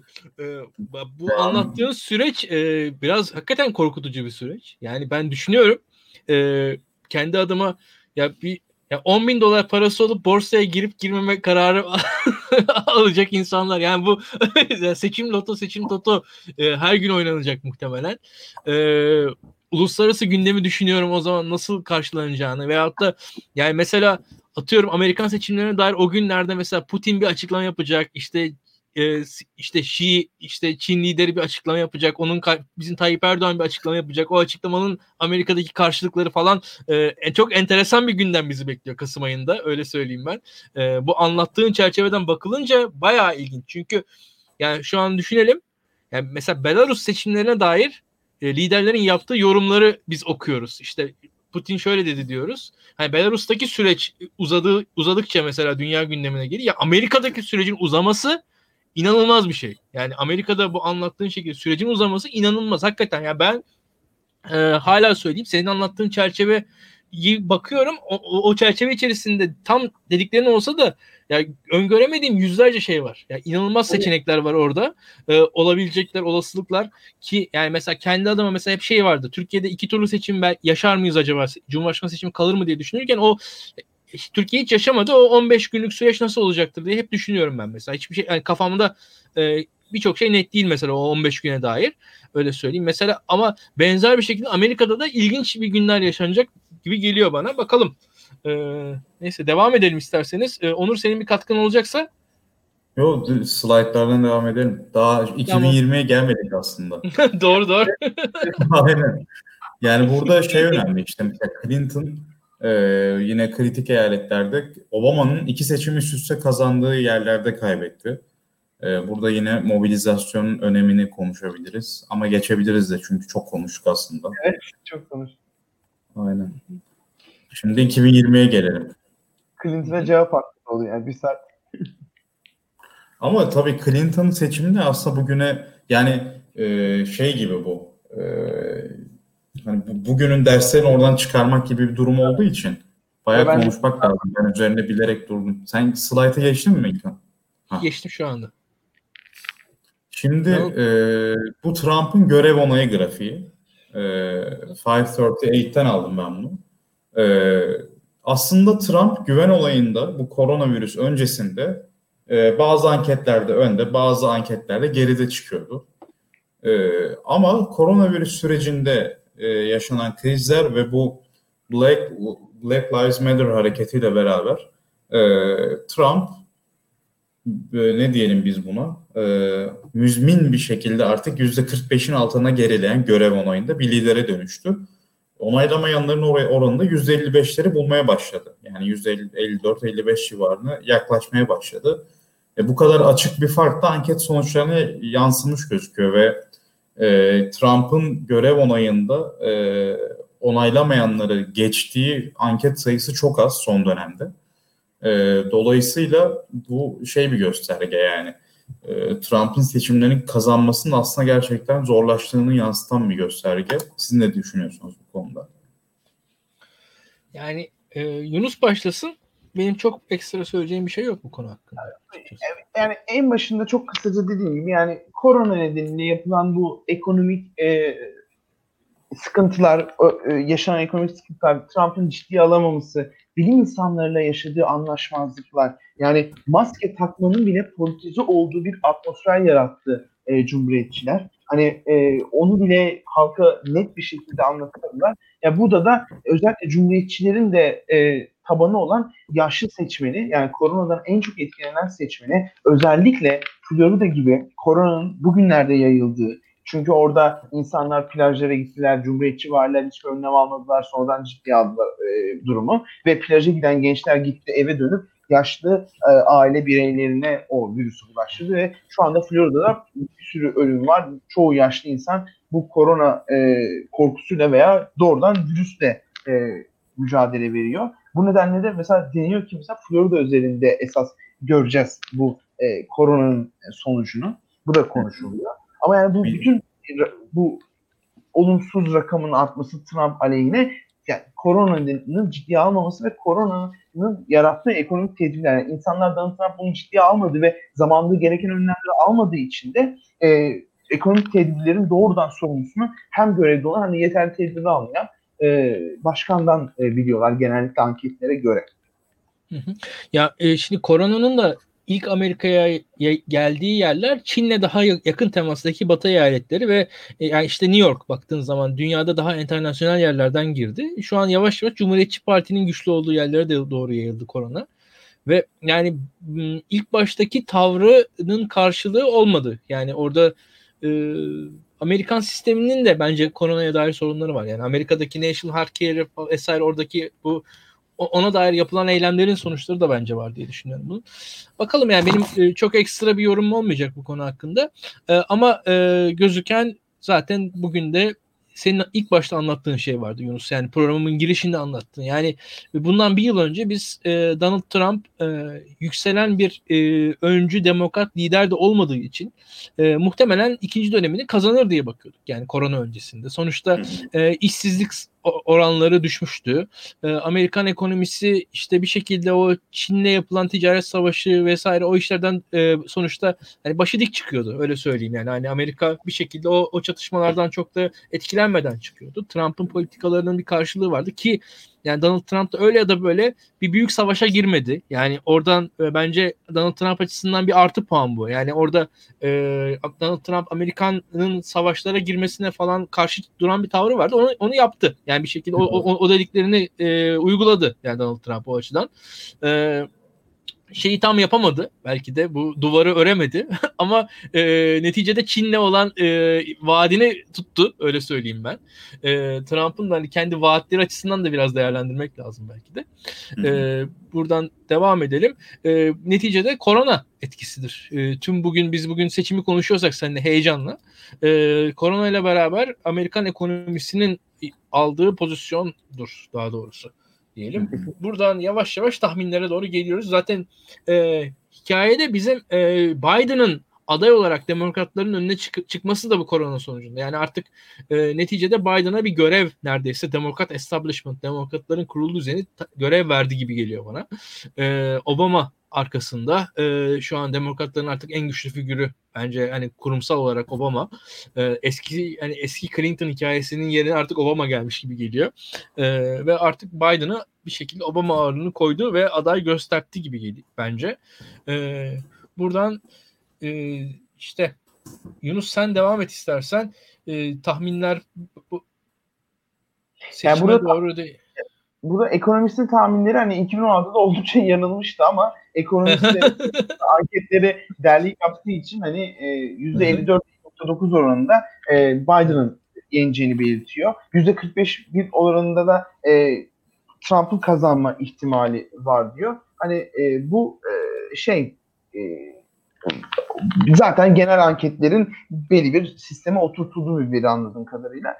E, bu tabii hani yine e, aynı noktaya geliyoruz hani burada da. E, belki birazcık tekrar etmiş olacağım ama yani Biden'ın e, kazanma ihtimalinin yüksek olması e, bu seçmenlerin sandığa gidip gitmemesiyle de çözülecek. Şimdi benim şahsi gözlemlediğim şey Biden da siyah seçmeni sandığa taşıma konusunda endişeli.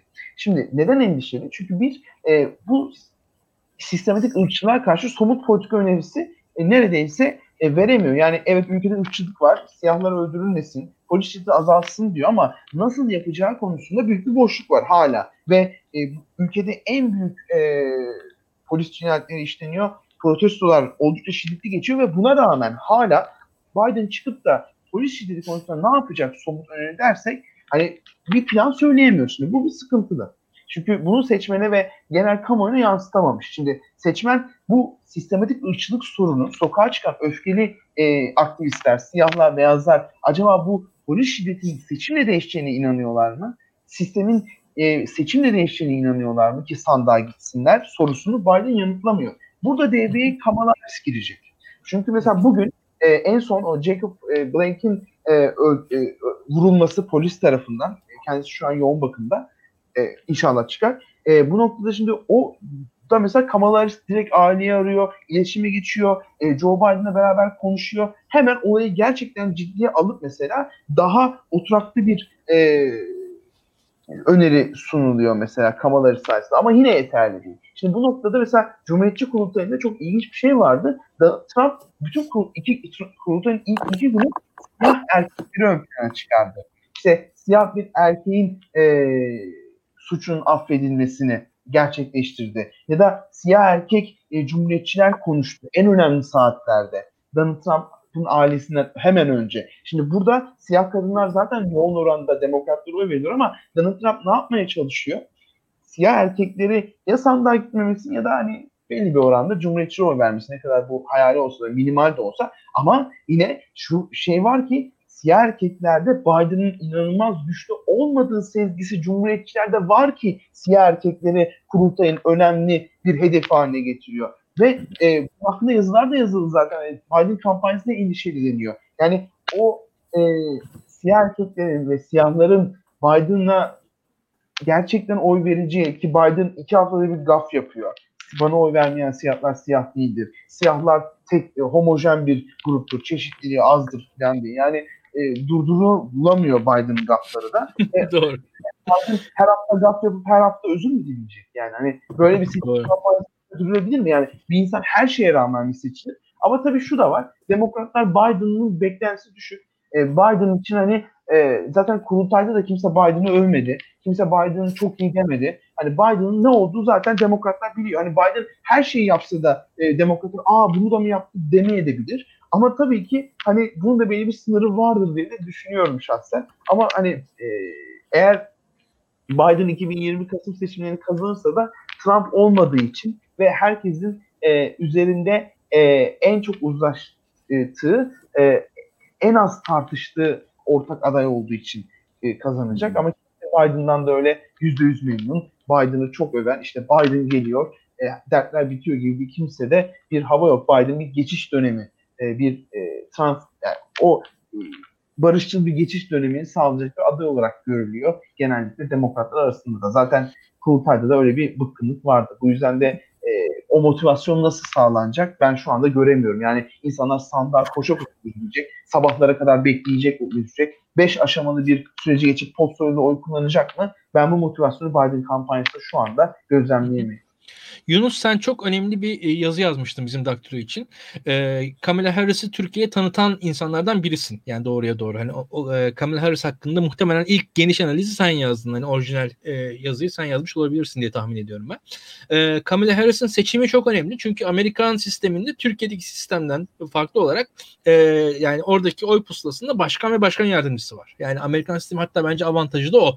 E, ve başkan yardımcıları da önemli. Hatta Amerikan ses sisteminde yani e, başkan yardımcıları da bir münazara yapıyorlar. Başkan yardımcıları da karşı karşıya geliyor ve e, geçen seçimde e, öyle ya da böyle Mike Pence e, Donald Trump için ciddi bir avantaj sağlamıştı. E, Hillary evet. Clinton'ın yani, yani başkan yardımcısının adını unuttum bile şu anda. Yani o çok silik bir figür. aynen. Yani çok... Efendim? Çok alakasız bir insandı yani. Durduk yere evet. Konuşuyor. Çok sahici olmayan bir e, amca yani. Ya ve şöyle bir durum vardı. Ya o, o tartışmada e, Mike Pence çok ciddi şekilde öne çıkmıştı e, ve Mike Pence ciddi şekilde de oy getirmişti ve Donald Trump'ın da zaten az önce anlattık çok elliliği olaması, eşini aldatması, işte kumarhane ve güzellik yarışması vesaire işleriyle tanınan bir insan olmasına rağmen Amerikan e, muhafazakar dindar sağının sağının tamamen e, güvenebileceği bir isimdi Mike Pence ve çok doğru bir seçimdi bence Donald Trump açısından öyle söyleyeyim. E, en azından Amerikan sağı çok güvenle, Amerikan dindar sağı çok güvenle Donald Trump'a oy verebildi. E, Amerika'da bu başkan yardımcısı seçimi önemli. E, Kamala Harris'in seçiminde de bence e, enteresan faktörler var. Biraz bunun üzerinden de gidelim istiyorum ben. Çünkü e, Türkiye'de başkan yardımcıları üzerine yeterince durulmuyor. E, ve Kamala Harris e, bir yandan biz e, etnik olarak tabii ki siyah diye bakılıyor Amerika'da ama bir yandan da Jamaika kökeninin ben anlamlı olduğunu düşünüyorum. Hani siyah olmasının yanında bir yandan da bir Latin e, noktası var e, bir tarafında ve bir tarafında da e, Hintli e, kökeni var. E, biraz Kamala Harris'i bize anlat. E, Kamala Harris'in hikayesi bence önemli çünkü e, hiç kimse e, Joe Biden'ın iki dönem başkanlık yapacağına inanmıyor. En azından bir dönemin sonunda bile bu e, bu sağlık koşulları gereği zaten bir dönem bile çıkartacağı şüpheli. E, Amerika'da şöyle söyleyeyim ben Donald Trump'ın seçilmesine e, çok ciddi katkı sağlayan olaylardan bir tanesi e, Hillary Clinton'ın e, seçim öncesinde bir bayılması vardır. E, en azından bir en azın o e, e kamyonet mi işte van'a girerken şeye girerken işte e, o, o şey, minibüsüne girerken bir kendinden geçmişti Hillary Clinton. O anı çok ciddi zaaftı Amerika'da. E, Amerikan başkanlığının sağlıklı olması önemlidir. Öyle söyleyeyim. Hani Biden'ın çok ciddi dezavantajlarından bir tanesi de bu. Zaten e, demokratlar da arada e, böyle Trump'ın pek e, ayağını süreye süre yürüdüğü e, anların videolarını falan paylaşırlar. Sürekli kendi li, rakip liderlerin sağlığına dair sataşmalar olur Amerikan sisteminde. Bize biraz Kamala Harris'i anlatır mısın? Bu bence önemli çünkü e, Joe Biden yönetiminde de belli ki etkili olacak. Yani e, ve sıradan bir e, daha doğrusu ortalama bir e, başkan yardımcısından daha etkili olacak. Hatta şöyle söyleyeyim. E, Joe Biden'ın Obama döneminde etkili olduğundan daha etkili olacaktır. Muhtemelen Biden döneminde Harris diye tahmin ediyorum ben. Yani bir başkan yardımcısı olarak. En azından o, öyle olması beklenerek seçilmiş bir e, tercih diye düşünüyorum. E, sen bizi açıkla istersen.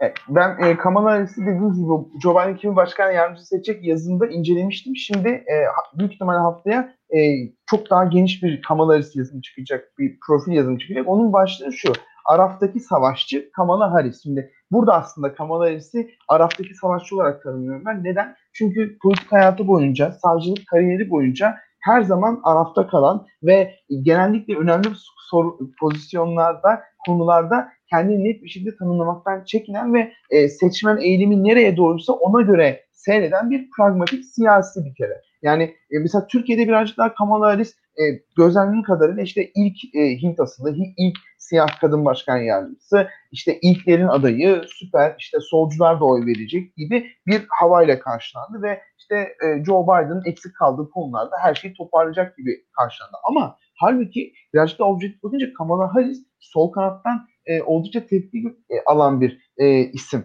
Ya da mesela siyahlardan, azınlık seçmenden ön seçimde oy alması oldukça zorlaşan, bağış toplayan ve anketlerde siyahlar arasında desteği %3'lere %4'lere düşen bir isim. Şimdi bu bunları da e, konuşmak gerekiyor. Yani Kamala Harris siyah bir kadın olarak 2020 Demokrat Başkan adaylığı ön seçimde siyahların yeterince desteği alamadığı için oylama başlamadan yarıştan çekilmişti. Şimdi bunun sebebi şu. Çünkü Kamala Harris savcılık görevindeyken bir kere e, suç konusunda e, ciddi özgürlükleri kısıtlayıcı adımlar atmış bir isim. Bunlarla suçlanmış bir isim. Tartışmalı kararlara imza atan bir isim. Zamanında idam yasasına karşı çıkıp ardından savcıyken idam yasasını savunan bir isim. Yani bütün bu çelişkileri, bütün bu tartışmaları kendi içine barındıran bir isim ve genellikle net olmamakla, sahici olmamakla ve e, ikicikli olmakla suçlanıyor. Ama bir yandan da gerçekten ilk e, kadın, ilk siyah e, savcı Kaliforniya'da, ilk e, siyah kadın senatör Kaliforniya'nın, Amerikan tarihindeki ikinci e, siyah kadın senatör ve bunun da bu savaşçı özelliği hayatı boyunca ırkçılıkla, cinsiyetle mücadele etmesi de kendisine oldukça iyi bir konuşmacı ve e, bu politik süreçlerde oldukça e, başarılı bir e, aktör haline getiriyor. Yani hem bir savaşçı, evet gerçekten e, çok hırslı ve çok e, ayakları yere basan ve net bir e, konuşmacı bazen ama bir yandan da e, hayatı boyunca hep e, birazcık da o politik rüzgara göre yön değiştiren ve net ilkeler yerine değişken koşullara adapte olabilen pragmatik ve Arap'ta kalan biri. E, bu nedenle Joe Biden'ın en büyük katkısı kampanya sürecindeki heyecanı arttırmak olacak ama bir yandan da geçmişinin tartışılması ve bunun hedef gösterilmesi e, seçmenin de yani iki merkez aday arasında kaldık, iki e, sistemin unsuru arasında kaldık, ne yapacağız diye düşünmesine neden olabilir. Yani hem avantajı olan hem de dezavantajı olan bir hı hı. Ya Yunus aslında Amerika'da böyle grassroots hareketler olur. Ee, işte bir yandan hani Tea Party hareketi, bir yandan Occupy hareketi. Ee, esasında Bernie Sanders'ın e, hareketini de biraz böyle değerlendirebiliriz. Ee, ama şu anda demokratlarda öyle bir taban hareketinin karşılığı bir şey yok açıkçası. Ama bir Trump karşıtlığından dolayı bir kerhen oy verme gibi bir durum var gibi geliyor bana. Ben öyle yorumluyorum. Ee, Kamala Harris bir şekilde e, gerçekten de yani gözüküyor yani o e, videolarda izlediğimiz anda bir enerji var, bir zeka var, bir hakikaten e, aktif yani çok daha canlı bir ve hani etkin olabilecek bir insan. Oradaki e, o egoyu falan da görebiliyorsunuz e, bence. E, belli açılardan Biden'ı tamamladığını görebiliyorum ben ama e, dediğin gibi siyasal pozisyon açısından ne kadar tamamlıyor birazcık daha tartışmalı. Yani ekstra bir şey getirmiyor masaya. Ekstra bir e, politika getirmiyor. Ekstra bir seçmen grubu getirmiyor. Ya zaten siyahlar Biden'ı ön seçmede desteklemişti. E Kamala Harris ekstra daha fazla mı siyah getirecek? Yani ya da Tabii. genç sol seçmeni mi getirecek? Şimdi o noktada bir sıkıntı var. Ama şu da var. Demek ki e, Joe Biden e, seçimin e, çok ateşli, çok tartışmalı geçeceğini düşünüyor ki Kamala Harris'in e, bu süreçte daha aktif, daha genç de bir isim daha enerjik görev alması gerektiğini düşünüyor. E bir de büyük ihtimalle partinin merkez kanadına da şu mesajı veriyor. Yani e, bana bir şey olursa veya ben bir de aday olmazsam Kamala Harris e, kendini e, bu ülkede e, yani başkan olarak görebilir. Merkez kanat Kamala Harris'i başkan olarak görebilir mesajı da veriyor. Hani bir sürü isim konuşulmuş. Mesela Elizabeth Warren olmadı. Hani e, ya da mesela daha sol seçmenin oyunu alabilecek e, isimler çok ciddi konuşulmadı. Ee, şimdi Kamala Harris kendini büyük ihtimalle o sol seçmeni adapte edecek. İşte ben hep solcuydum aslında filan gibi bazı hep sol fikirleri savunuyordum gibi şeyler de diyecek. E bu ne kadar sahici olacak? Bunu hangi yolla yapacaktık? Yani online yürütecek her şeyi? Bu da tabii soru işareti. Tabii. Yani e, Elizabeth Warren e, esasında çok ciddi eleştirilmişti. E, Bernie Sanders'ın oylarını böldüğü için aslında bir anda biz iyice geçmiş zamanlara geldi. ee, bir yandan başkan yardımcısı olabilseydi onları da konuşurduk ama e, tabii Warren yaş olarak artık biraz şey hani e, bu işlerin esasında öncülerinden birisiydi kendi partisi içerisinde ama e, o hareketi de kaybetti artık. E, ne diyelim geçmiş olsun. E, ama e, tabii Elizabeth Warren'da da Kızılderili kökeni falan vardı. Neyse ben iyice konuyu dağıtacağım daha komik komik şeylerden bahsedebilirim. bir sonraki slayta geçelim isterseniz. burada. Peki ben, ben Yunus'a bir soru sormak istiyorum. Ee, senin ideal başkan yardımcısı adayın kim ya, olurdu? Şimdi ben şuna şöyle yanıt veriyorum. Bu çok soruldu. Kalbim benim e, Elizabeth Warren'dan yanaydı. Gerçekten de kendisini ben çok başarılı buluyorum. Özellikle e, bu e, Amerika için sol, bizim için merkez olan e, makul fikirleri yani herkesin ücretsiz sağlık hizmeti. Amerika'da bunlar çok radikal karşılanıyor. Sosyalist e, olarak adlandırılıyor. E, evet. Bu fikirleri çok planlı bir şekilde gerçekten tane tane anlatan, birazcık daha e, mesela Ezra Tuğrul'un ön seçimde yani binlerce selfie çekildi. En az 100 bin selfie çekildi.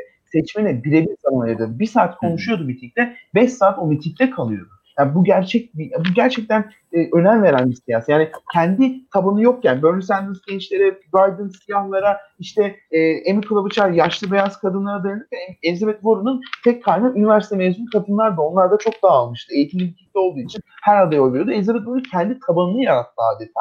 Ama tabii e, bunlar ne kadar başarılı oldu? Kendi eyaletine bile üçüncü oldu Massachusetts'te. Yani tabii büyük bir başarı sergiledi ama bence yine de e, oldukça iyi bir kampanyaydı. Ben e, o kampanyayı çok başarılı buluyordum. Ama tabii aklım ise yani benim e, mantığım o karar veren ekipte ben olsaydım eğer e, ben e, Illinois senatörü Tammy Duckworth'un e, başkan yardımcısı olması gerektiğini söylüyordum. Kendisi e, Tayvan e, kökenli, Asya kökenli ve Amerika'da Asya kökenli seçmenin sandığa katılımını arttırabilirdi demokratlar lehine. Aynı zamanda bir savaş gazisi, Irak Savaşı'nda iki bacağını kaybeden e, ve ardından e, se- siyasete atılıp Amerika'nın ilk engelli kadın senatörü olan bir siyasi. Çok ekstraordiner ve çok e, Amerika için özel bir hikayesi var ve aynı zamanda e, senatoda görevdeyken doğum yapan ilk e, senatör. Yani bu da e, kadın hakları açısından da çok önemli bir e, hikaye. Ya bu noktada bütün bunlar toplanınca e, Donald Trump'ın Biden'a e, işte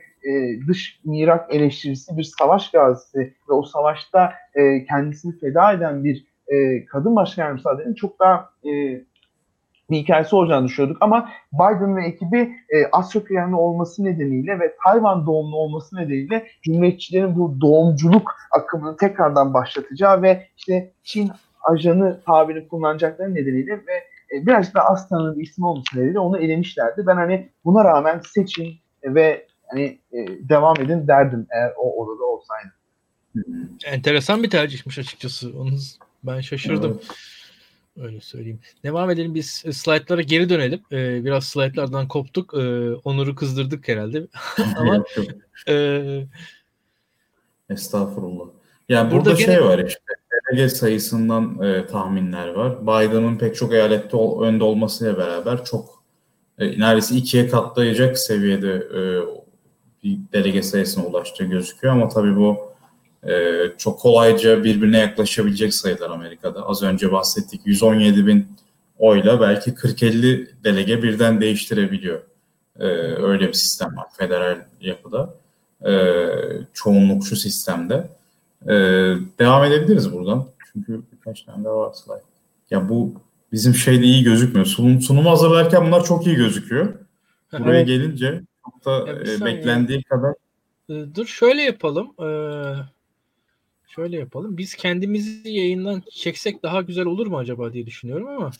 Ya ben bunu özellikle şundan koydum. Şimdi Yunus eyalet eyalet biliyor aslında. Sen Hı. gittin şu an. Beni de al. Alabiliyor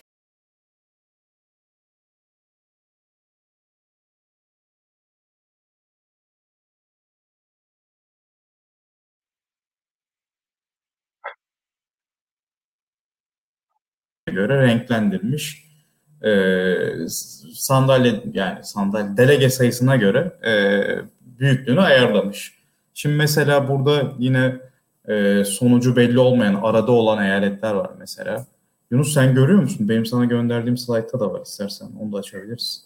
Ben bir koptum gittim ama duyamadım. Ege, şimdi şey e, benim sana gönderdiğim slaytı açabilirsen eğer Aç, orada da önümde. Ya ben açıkçası şunu merak ediyorum. Şimdi eyalet eyalet biraz konuşmak istiyorum. Senin yorumlarını merak ediyorum. Çünkü e, yani sonuçta herkesin farklı yorum yoğunlukları var. Senin her konudaki şeyini dinleyemedim ben ama sonuçta yani bizim Türkiye siyasetiyle ilgili olduğumuzdan fazlası derecede sen Amerika siyasetiyle ilgilisin. Eyaletlerde ne bekliyorsun yani? Yani e, hangi spesifik eyaletlerden başlayabilirim? Ya benim bu e, bu seçimde kritik bulduğum bazı eyaletler var. Onlardan bahsedebilirim istersen. Tamam tamam. Yani Önce, sen nasıl... E, Biden'ın kampanyasının hedeflediği bir eyalet silsilesi var. Şimdi Amerika'da gerçekten her seçimde e, demokratlara oy veren ve her seçimde cumhuriyetçilere oy veren bazı eyaletler var. Nasıl İzmir'de CHP çok güçlü, Konya'da AK Parti çok güçlüyse aynı şekilde mesela Kaliforniya'da cumhuriyetçinin kazanma ihtimali e, 2020'de yok. Bu nedenle cumhuriyetçiler Kaliforniya'yı hedeflemiyor da mesela aynı şekilde Tennessee'de, Alabama'da e, demokratların kazanma ihtimali yok. Bu nedenle demokratlar o eyaletleri bir, bir araya gireyim. Ee, İlkan sen diğer slide açsana çünkü bu tam şey değil. Orada liste halinde eyaletler var. O belki daha iyi olabilir. Yine bir aynı slide o. Yani aynı konu. Tamam. Yani burada e, yani burada e, Biden kampanyasının önceliği eyaletler şimdi öncelikle e, Donald Trump'ın e, seçim kazandığı ve bunun bir sürpriz olarak değerlendirdiği Pennsylvania, Michigan, Wisconsin gibi bu Biden'ın en güçlü olduğunu iddia ettiği o Midwest'teki eski sanayi bölgelerindeki eyaletler. Burada Biden diyor ki ben zaten e, beyaz mavi yakalı seçmen açısından oldukça özdeşik kurula, kurabilen bir adayım. Bu nedenle bu eyaletleri geri alacağımı yüz yüz diyor. Zaten Biden Pennsylvania doğumlu Delaware'da büyüyor. O bölgenin ben de buradanım diyor.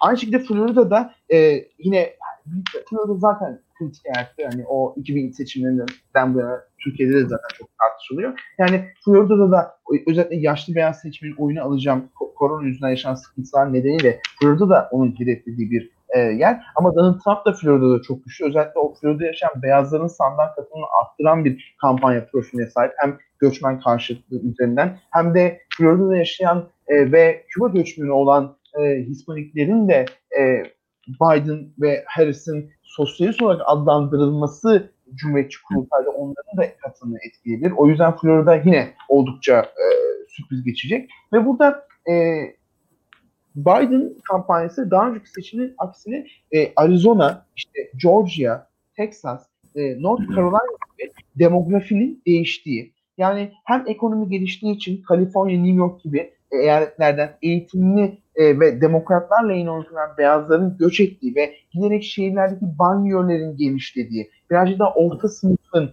güçlendiği e, e, eyaletlerde ve ekstra e, Hispaniklerin, siyahların nüfus oranının arttığı ve sandığa gitme oranının arttığı eyaletlerde de Biden kendini şanslı hissediyor ve Arizona'da e, bu sene oldukça güçlü bir senatör adayı var. Biliyorsunuz Amerika'da senatörlük ve başkanlık seçimleri aynı tarihte, aynı süreçte belirleniyor. İnsanlar bir ona bir ona pusulada basıyor. Bu noktada o senatör adayının güçlü olması, yine North Carolina'da çok güçlü bir demokrat aday ve çok güçsüz ve tartışmalı bir cumhuriyetçi görevdeki senatör var. Bu iki yarışlar hani hem başkanlık hem senatörlük yarışın etkilemesi özellikle North Carolina ve Arizona'da Biden'ın e, hedef görmesi ki orada da Hispanik nüfus artıyor. Yine siyahların sandığa katılımı artıyor. Bu noktada Biden bu iki eyaleti hedefte görüyor. Ama şimdi şunu unutmamak lazım. Aynı şekilde Donald Trump da mesela 1980'de hatırlarsanız Ronald Reagan Amerika'da e, çok büyük bir zafer kazanmış. 3-4 eyalet dışında her yer kıpkırmızı. O 1980'de mavi olan eyalet 4-5 eyaletten biri Minnesota'ydı değil mi? Yani Minnesota Ronald Reagan'ın bile kazanamadığı demokrat bir eyaletti. Şimdi 16'da Hillary Clinton Minnesota'yı e, böyle neredeyse kıl payı denebilecek bir farkla kazandı. Evet demokratlar için bir alarmdı. Yani Minnesota'da Donald Trump neden bu kadar yükseldi? Orada da çünkü demografi değişiyor. Orada da beyazlar lehine yaşlanan bir beyaz nüfus var. Bu nedenle evet. de e, Minnesota'nın da demografisi nasıl Arizona demokratlara yaklaşıyorsa Minnesota'da cumhuriyetçilere yaklaşıyor. Şimdi 2020'de Minnesota'da ne olacak? Donald Trump da Minnesota'yı kazanmaya amaçlıyor. Yine New Hampshire'ı kazanmaya amaçlıyor. Maine'den daha fazla elektrik College oy almak istiyor. Yani Biden evet Arizona'yı, North Carolina'yı hedefliyor ama Donald Trump'ın da hedefleri ve demokratlardan 2016'ın üstüne eklemek istediği bazı eyaletler var. Çünkü Donald Trump'ın da %1, yüzde 0.5, yüzde 2 ile kaybettiği eyaletler vardı. Bu eyaletleri de iddiası var Donald Trump'ın. Üstüne üstlük bir de North Carolina, Arizona'yı da tutmak istiyor. Şimdi benim tahminimce Arizona'yı Biden kazanma ihtimali çok yüksek. North Carolina ise oldukça belirsiz. Ben Florida'da da e, şu dönemde belirsiz olduğunu düşünüyorum özellikle korona nedeniyle. E, ama hani e, seçimin sonuçlarını bu saydığım eyaletler belirleyecek. Yani Kaliforniya'nın sonucuna, Tennessee'nin sonucuna, New York'un sonucuna seçim günü bakmayacağız. Hep beraber Arizona'da ne olmuş, North Carolina'da ne olmuş, Michigan'da ne olmuş? Mesela Michigan'da 2016'da 10 bin oy belirledi. 10 bin oy farkla Donald Trump yani, yani bir 6 bin kişi Clinton oy verseydi Clinton yenecek. Ya da sandığa daha fazla seçmen gitseydi Clinton oy verecekti. Ama şimdi biz hep şunu konuşuyoruz. Michigan'da siyahlar sandığa az gitti. Ama Michigan'da o eyaletlerde sandığa gitmeyen hali hazırda binlerce beyaz e, lise mezunu seçmen de var. Şimdi ya onlar 2020'de bu yaşanan protestolar ve Donald Trump'ın o güvenlik asayiş söylemi nedeniyle daha fazla sandığa giderse o zaman bu arada ilk yani, slide'ı bir geçsene. Şey e, Yunus o konuya da geldi de diğer slide daha anlamlı olacak. Bu slide mı? Yok yok devam etsen geriye gitmeyen. Ha. Ama gerçi yine gözükmüyor ya. Ben yayınları yani slide hazırlama yazılama unutmuşum biraz. Ee, yani Yunus sen oradan toparlarsın ben okuyayım. Bu önemli. Bu arada bu şey bu slaytları biz muhtemelen Yandex'e atarız. YouTube'da e, linkte veririz. E, oradan alırsınız. Aynen. Ya burada şey var böyle yakın olan e, eyaletlerin hepsi sıralanmış. Bunu e, Financial Times yapmış. South Carolina, işte Texas, Alaska ve Georgia'da e, şu an Trump önde anketlerde. E, en net önde olduğu yer South Carolina, diğerleri yani Texas, Georgia, Alaska'da fark 5'ten az. E, North Carolina, Ohio ve Arizona'da fark e, 3'ten az ama Biden önde. Minnesota, Wisconsin, Florida, Pennsylvania, Michigan ve New Hampshire'de buralarda Biden biraz daha rahat bir şekilde önde ama yine de e, fark mesela Wisconsin ve Minnesota'da yaklaşık 5, Florida'da da 5 gibi bu kapanabilecek de farklar olabilir tabii. E, daha büyük skandal olursa mesela Michigan'la New Hampshire'da da Hampshire, Hampshire mi Hampshire mi? Ben hep yanlış okuyorum herhalde onu da. E, e, yani o oralarda da büyük bir skandal olursa belki hani Trump geriden gelebilir ama benim gördüğüm kadarıyla şu an şu anki görüntüde yani eyalet bazında da sanki Biden rahat. Hani %10'luk fark çok büyük okey ama bu eyaletlerde o kadar rahatlık getirmeyebilirdi. Mesela bu 10 puanlık fark Kaliforniya'da New York'ta filan açılmış olabilirdi ama biraz sanki dengeli dağılmış ve Biden'a büyük bir avantaj sağlamış gözüküyor şu an. Bir tane daha slide var onu da bir okuyayım hızlıca sonra sen yorum siz yani yorumlarınızı yaparsanız çünkü o da gözükmeyecek. Burada da şey var. Politiko yapmış bunu da. Ee, swing state'lerde yine işte bu şeyler kritik eyalet diyelim biz. Salınacak eyalet falan da diyorlar. Git geldi eyalet. Ee, bir tek Nevada'da işte kazanabiliyor şey e, Clinton. Michigan, Wisconsin, Pennsylvania, Florida, Arizona, North Carolina, Georgia, Ohio ve Texas'ın hepsini kaybediyor.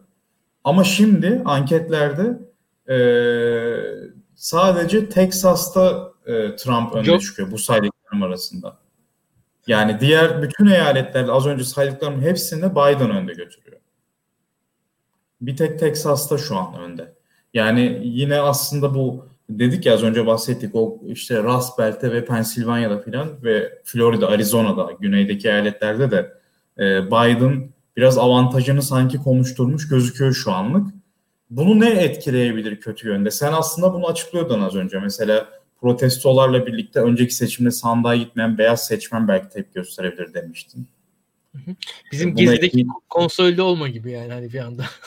hep, hep konuştuğum. Ya bir, bir de mesela Cumhuriyetçi Parti'nin ben hep kurultaylardan bahsediyorum ama yani birazcık yakın zamanda olduğu için ve birazcık fazla maruz kaldığım için kurultaylara hani ee, ama onlar çok önemli. Çünkü kampanyalar hedefi nasıl bir kampanya yürüteceklerini bize gösteriyorlar. Yani o kurultayın oluşturma şekli bize hani bu seçime kadar ne yapacak Cumhuriyetçiler, Demokratlar diye gösteriyor. Şimdi Cumhuriyetçiler mesela kurultayda ne yaptılar? Protestoculara silah tutan çifti çıkardılar ve o çift konuştu. Ve o çiftin konuşmasında işte mahallemize geliyorlar, protestocular huzurumuzu bozuyorlar ve mahallelerimizi yok edecek demokratlar dediler. Banyo mahallenin o insanların aileleriyle beraber bahçede yaşadıkları o mahalleler artık kalmayacak diye seçmeni korkuttular mesela kurultayda. Bu çok ilginç bir şeydi. Bu kadar tartışmalı isim haklarında e, suçlama bulunan isimleri kurultaya davet ettiler. Bunu, bunun kutuplaştırıcı olacağını biliyorlardı ama istedikleri şey beyaz seçmeni konsolide etmek ve kendi tabanlarını mümkün olduğunca sandığa çok büyük oranda getirmek. Yani bu nedenle de e, bu anket oranları ve yani buradaki veriler bu kutuplaştırmayla değişebilir. Çünkü Pennsylvania'da eğer o beyaz seçmenler bu mobilizasyonla cumhuriyetçilere oy verecek olan beyaz seçmenler çok yoğun bir oranda giderse o zaman o Biden'ın e, lehine olan anket rakamları seçim günü Trump lehine dönebilir ve Trump'ın amacı da bu. Yani Trump demokratlardan bir, birkaç seçmeni ikna etmeye çalışmıyor. Bir, demokratların katılımma oranını düşürmeye, iki, kendi tabanını büyük oranda götürmeye çalışıyor. Ama demokratlar cumhuriyetçilerden oy almaya, cumhuriyetçilere oy veren seçmeni ikna etmeye çalışıyor. Bu iki kampanyanın tarzı işte bu noktada e, farklılaşıyor diyebilirim. Şimdi Yunus e, Amerikan sisteminde yani şimdi teknik olarak ırkçılık yapmak yasak. Yani baktığınız zaman ve ırkçılık çok ciddi şekilde lanetlenmiş durumda ama e, bunun belli kod adları var. Bu kod adları kullanarak aslında yapabiliyorsun. Yani mesela e, ya şimdi siyahlara doğrudan laf söylemiyorsun ama welfare ile yaşayanları eleştirdiğin zaman aslında herkes ne dediğini anlıyor. Ya yani burada da e, bu bu e, gated community'lerin veyahut da bu işte dediğin suburbiyaları da bu white flight diye bir şey vardı. Bir siyah komşu geldiği zaman oradan diğerleri kaçarlar giderler ve oraların mesela e, siyahların taşındığı yerlerin evlerin fiyatları düşer. Mesela Amerika'da Detroit'te falan e, siyahların taşındığı mahallelerin fiyatları düşüyor vesaire. Oradaki beyazlar hep beraber bir yerden taşınıyorlar. E, bu bu tarz mobildir. Hani beyaz seçmende birazcık ve e, bu anlattığın hikayelerde bu protestolar üzerinden aslında e, dolaylı olarak ırkçılıkta yapılıyor. Bir ucu o tarafı da var bu işin aslında. E, burada yani e, fiili olarak o beyazlık duygusunu yaşatmaya çalışıyorlar ki yani şunu da söyleyeyim yani Amerika'daki ırk olayını anlamak e, önemli bence. Amerika'daki ırk olayı dünyanın kalanından da biraz farklı. Hatta biz tabii Amerika çok büyük bir ülke olduğu için Amerika'daki jargonu biliyoruz da hani mesela Brezilya'daki ırk ırk kavramıyla Amerika'daki ırk kavramı farklı yani. Mesela biraz da bunları tabii başka programlarda anlatırız. Ee, en azından onu söyleyeyim. Bu anlattığın işlerde bu var ve e, bu Black Lives Matter e, protestoları üzerine e, Amerika'nın şehirlerinde yaşanan e, bu karışıklıkları da Trump kullandı ve özellikle bu protestolar genelde büyük şehirlerde oluyordu ve büyük şehirlerin yöneticileri de e, daha ziyade Demokrat e, Parti derdendi ve Trump buradaki kaosu demokratlara bağlı, bağladı ve o kaos üzerinden esasında kendi oyunu, kendi seçmenini konsolide etmeye çalıştı. Yani buradaki e, bu demokratlar bu protestoları yönetemiyorlar. Bu protestolara karşı aciz kalıyorlar. E, sizi koruyabil sizi ancak ben korurum. E, ben olmazsam sizi bu, e, bu protestoculara karşı koruyacak kimse yoktur diyordu. E, bu da Trump'ın temel şeydi. Bu ki anlattığın aslında geleneksel anlamda demokrat. Yani buradaki e, şöyle söyleyeyim hani beyaz olsa da bu e, şey e, neydi e, bu kuzeydeki eyalet e, şimdi dönüyor dediğinde şey, Minnesota. Minnesota işte yani Minnesota çok geleneksel e, demokrat eyalettir aslında. Yani hani e, sen benden daha iyi bilirsin o Minnesota'nın o, o demokrat masmavi geçmişini. E, şimdi Minnesota'nın mesela böyle dönebilmesi yani Minnesota'daki demokrat yöneticilere karşı mesela Trump çok ciddi tavır aldı ve Trump mesela Minnesota'daki yöneticileri e, demokrat yöneticilere karşı direkt kendisi başkan olarak bir tavır aldı ve bir, bu gerek korona meselesinde gerek bu Black Lives Matter protestoları üzerinden polisin yaşadığı e, yetkileri, yetkisizlikleri üzerinden e, tartışmalarda kendisi ortaya çıktı ve Amerika'da e, biliyorsunuz tabii hani polisler eyalet yönetimi altında bir federal FBI falan var ama e, Trump burada kendisinin e, aslında e, oradaki beyazların bir güvencesi olarak e, konumlanmaya çalıştı öyle söyleyeyim. E, bu bağlamda da bu protestoları da bu korona meselesinde Trump öyle kullanıyor. Yani e, eyaletlerle kendisi arasındaki o çelişkiyi ve oradaki demokrat yöneticileri hedef alıyor diyelim. E, bunu da ekleyelim. Ve bir yani bir doğrudan değil ama birazcık daha en azından e, hani biraz ben de Amerikan konuşurken İngilizce şey subtle bir ırkçı, ırkçı dil, dil var diye düşünüyorum yani. Bence e, o, o kadar çok yoğun kullanıyor ki artık doğrudan da diyebilirim sana. Yani tabii, tabii. E, çok e, yani çünkü özellikle 2016 seçimlerinde Donald Trump'ın e, dili yani çok korkunç yargıcın Hispanik olmasına e, atıfta bulunuyordu mitinglerde. Yani Donald Trump'ın o ırkçı söylemi e, çok yani o yıllardır o cumhuriyetçinin e, çekinerek yaptığı ırkçılık iyice açığa vurmuştu ve diyorlardı ki hani bu bizim kişisel ifade özgürlüğümüz. Bunu, bu noktada da bunu meşrulaştırmaya çalışıyorlardı. Çok ilginç bir dönemdi. Şimdi birazcık daha tabii başkanlık konumu olduğu için dediğiniz gibi birazcık o ton göreceli azaldı ama hala e, oldukça sıkıntılı. Özellikle e, birazcık daha seçmen nezdinde çok yüksek. Ee, şu yok mu mesela Türkiye'de de etkili oldu bu. Ee, yani 2016'da da tabii ünlüler filan e, Trump'a karşı yine de ses çıkarıyorlardı. Bu yine belli olmuyor bunu geç ya. Güzel bir sunum aslında o da. Ya da kısaca değinir anlatırım onu. Ee, ba- baya şey ama fark ettin değil mi? Klas bir slide evet. yani. Çok çok şahane. ne oldu ben anlatacağım onu. Kıyamadım şu an. Geçme. şey, e, yani şunu soracağım ben. Yunus'a sorayım. E, 2016'da bu kadar yoğun değildi ama şu an e, ünlülerin çoğu demokrat tarafta. En azından Trump karşıtı. Mesela bu Türkiye'de 2019 yerel seçimlerinde ve tekrar seçimde çok çalıştı aslında. Yani belki şeyi etkiliyor böyle apolitik seçmeni, e, böyle tabloid haber okuyan, siyasette çok ilgilenmeyen, böyle kazanana oy verme eğiliminde olan veya sandığa gitmeyen bunun yerine. Öyle seçmenleri etkilediğini biz genel olarak sadece Türkiye özelinde değil genel olarak biliyoruz. Amerika'da bu durum böyle midir? Yani ya sonuçta sosyal medya kullanan biri böyle en popüler figürlerin daha Trump karşıtı olduğunu görüyor ve aslında ahlaki üstünlüğün e, demokrat tarafta olduğunu falan düşünebiliyor rahatlıkla. Gerçekten böyle mi yani? Yani şimdi Amerika'da tabii yani e, Amerika'da bu çok aslında olan bir durum yani. Hollywood oyuncularının, ünlülerin kampanya destek vermesi, işte e, hatta oyuncunun başkan olması yani Ronald Reagan'da olduğu gibi. Yani bütün bu e, Hollywood'un politize olması Amerika için çok yeni bir şey değil. E, yeni olan şey e, bu kadar çok ön planda olması.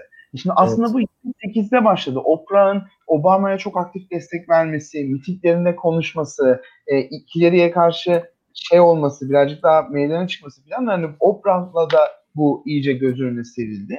Ama e, şu bir gerçek ki 2016'da, 2012'de de şimdi de ünlüler e, şeyde yani e, siyasette yorum yapabiliyorlar. Çünkü ekstra söyledikleri zaman onlara karşı bir yaptırım neredeyse uygulanmıyor. Yani hiç uygulanmıyor. Sadece bazı dinleyiciler tepki. Ama şu bir gerçek ki hangi ünlü e, bu da önemli. Yani ünlüleri de analiz etmek önemli. Mesela Meryl Streep'in e, Donald Trump'ı eleştirmesi demokratlara oy getirmez. Ama e, hmm. e, Donald Trump, Meryl Streep bakın işte yıllardır Hollywood'da oyunculuk yapan Hollywood zenginleri beni eleştiriyor. İşte bu nedenle bakın ülkenin o en zenginleri bize karşı, elitleri bize karşı gibi bir söylem yapmıştı. Ama mesela Cardi B, gençlerin dinlediği, sosyal medyada gerçekten e, çok izlenen ve çok sayıcı olan birinin e, yani bütün o komikliğiyle, upuzun tırnaklarıyla Joe Biden'e röportaj yapması evet bunun seçmende bir karşılığı olabilir. Özellikle genç seçmenin sandığa gitmesi için bir husus olabilir. Yani burada da o ünlüleri yine kategorize etmek lazım diye düşünüyorum. Yani burada da Cardi bile Meryl Streep örneği bence hani net bir şekilde bize tabloyu görebilir. Yani yeni neslin ünlüleri yani o e, gerçekten yeni neslin hayran olduğu ünlüler bir şeyler değiştirebilir. Ama tabii mesela Oprah'ın bir mitikle konuşması da o etkili e, hitabetiyle bu da hani seçmeni motive edebilir. Ama tabii ya mesela Michelle Obama da mesela e, bunu sağlıyor. Evet. Bu noktada Oprah'a gerek var mı da soru işareti ama yani hem Oprah hem Michelle Obama konuşsa e, Biden zaten gayet mutlu olur. Benim şey ilgimi çekmişti mesela Michelle Obama'nın e, approval'ı onayı %62 falan çıkıyordu bazı anketlerde. Obama'nın da aslında bayağı Obama da 54-55 falan çıkıyor. Çok seviliyorlar. Mesela desteği acaba şey mi ama hani e, muhalif tarafı çok konsolide ettiği için mi öyle bir şey var yoksa daha kapsayıcı bir durum var? Yani %60'ı bulabiliyorsa muhtemelen biraz daha kapsayıcılık faktörü de var için içinde. Şimdi 2008-2012'de Obama'ya oy veren belli seçmen grupları, bunlar, bunların rakamları bilinmiyor ama önemli ölçüde bir seçmen grubu 2016'da Trump'a oy vermişti. Bu noktada Obama'yı sevip de işte demokratlarda umudu kesen bir e, grup var özellikle beyaz seçmende. Ama şu bir gerçek Obama'lar bütün demokratları kapsayan bir profile sahip. Yani sol seçmen belki çok sevmiyor ama e, en az da nefret ettiği merkez isimlerden biri. Hatta Obama'nın hani bir ara Türkiye'de de biz karar veremedik. Obama merkez mi değil mi, sol mu değil mi? Hani bir orada da farklı kavramlar konuşuldu. Hani bu noktada demokratların uzlaşma sağladığı bir isim de. Yani ki Michelle Obama o kadar çok hani seviliyor ve takdir ediliyor ki 2020'de de aday olmasına yönelik oldukça 2016'da aday olmasına yönelik hatta 2020'de de oldukça yoğun baskılar geldi.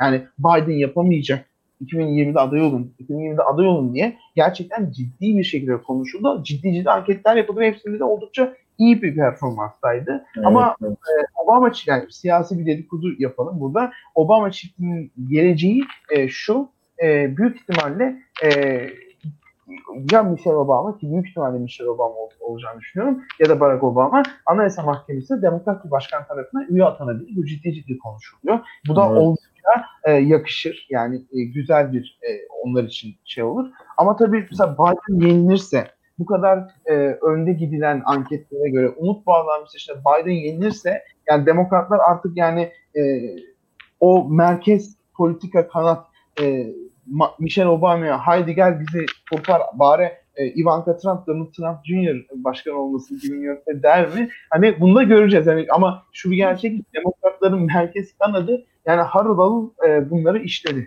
Bunlar konuşuldu. Joe Biden'ı çok zor kabul ettiler çünkü. Hani biz bugün diyoruz ya Joe Biden merkez kanadının adayı ama Joe Biden'ın yapabilirim e, diye merkez kanadını ikna etmesi merkez siyasi kilisine ikna etmesi de çok uzun sürdü.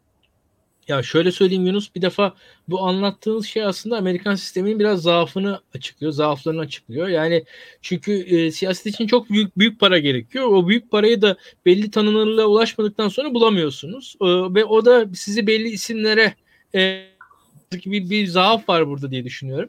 E, bunun dışında e, Oprah'tan bahsettin. Oprah Winfrey bence çok önemli. E, hatta şöyle söyleyeyim biraz daha ben gene geçmişe gideceğim.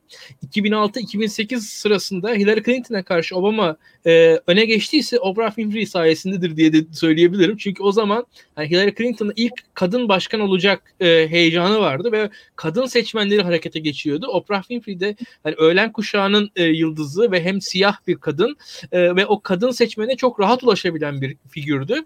Ama Oprah Winfrey Hillary Clinton'dansa herkes Hillary Clinton destekleyebileceğini düşünüyordu ki Clinton ailesiyle Oprah Winfrey arasında yakınlık da vardır. E, Oprah Winfrey Obama'dan yana tavır koydu ve e, o zaman çok çarpıcı olmuştu ve e, birçok o zamanki analistler de biraz gene 15 yıl öncesinden bahsediyorum da e, o zamanki analistler de e, bunun altını çizmişlerdi. Oprah Winfrey o zamanlar yani Obama'nın seçilmesinde en azından o e, yani genel seçimler önce e, Demokrat Parti adayı seçilmesinde e, o zamanki o dev Hillary Clinton'ı o zaman yenebilmesinde çok etkili olmuştu Oprah Winfrey. E, tabii dediğin gibi bazı figürler etkili e, ama bir yerden sonra da e, şu var Cumhuriyetçi seçmenlerde de adım adım e, Hollywood elitlerine karşı bir e, hareket var. Yani bir şekilde tüm ünlülere, tüm sisteme karşı durumu var. E, tüm yani şöyle söyleyeyim mesela e, Meghan Kelly'di değil mi? Bu Fox News'taki sarışın. Evet. E, ya şimdi mesela şöyle söyleyeyim ben.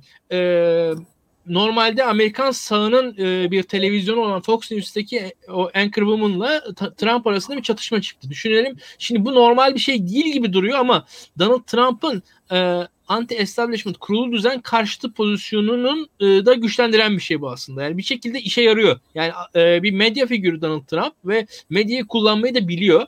Ve medyanın kendisine olan e, karşıtlığını da e, bir şekilde yansıtıyor. Yani bunlar bana karşı oldukları için esasında e, ben iyiyim diyebiliyor. Bu bunlar kötü figürler diyebiliyor. Yani bir yandan da şöyle söyleyeyim. Yani bu e, Amerikan sağı da sürekli Amerikan e, elitinin ne kadar e, yozlaşmış olduğunu yayınlarını yapıyor. Bu hatta şöyle söyleyelim bu yani işte Pizzagate diyoruz. Bu işte e, neydi? E, şey bir gene pedofili skandalı falan çıkmıştı. Bu, bu, bunların hepsi aslında bir yandan da bu başkanlık seçimi için kullanılıyor. E, onu da söyleme bu e, Stein diye bu neydi? E,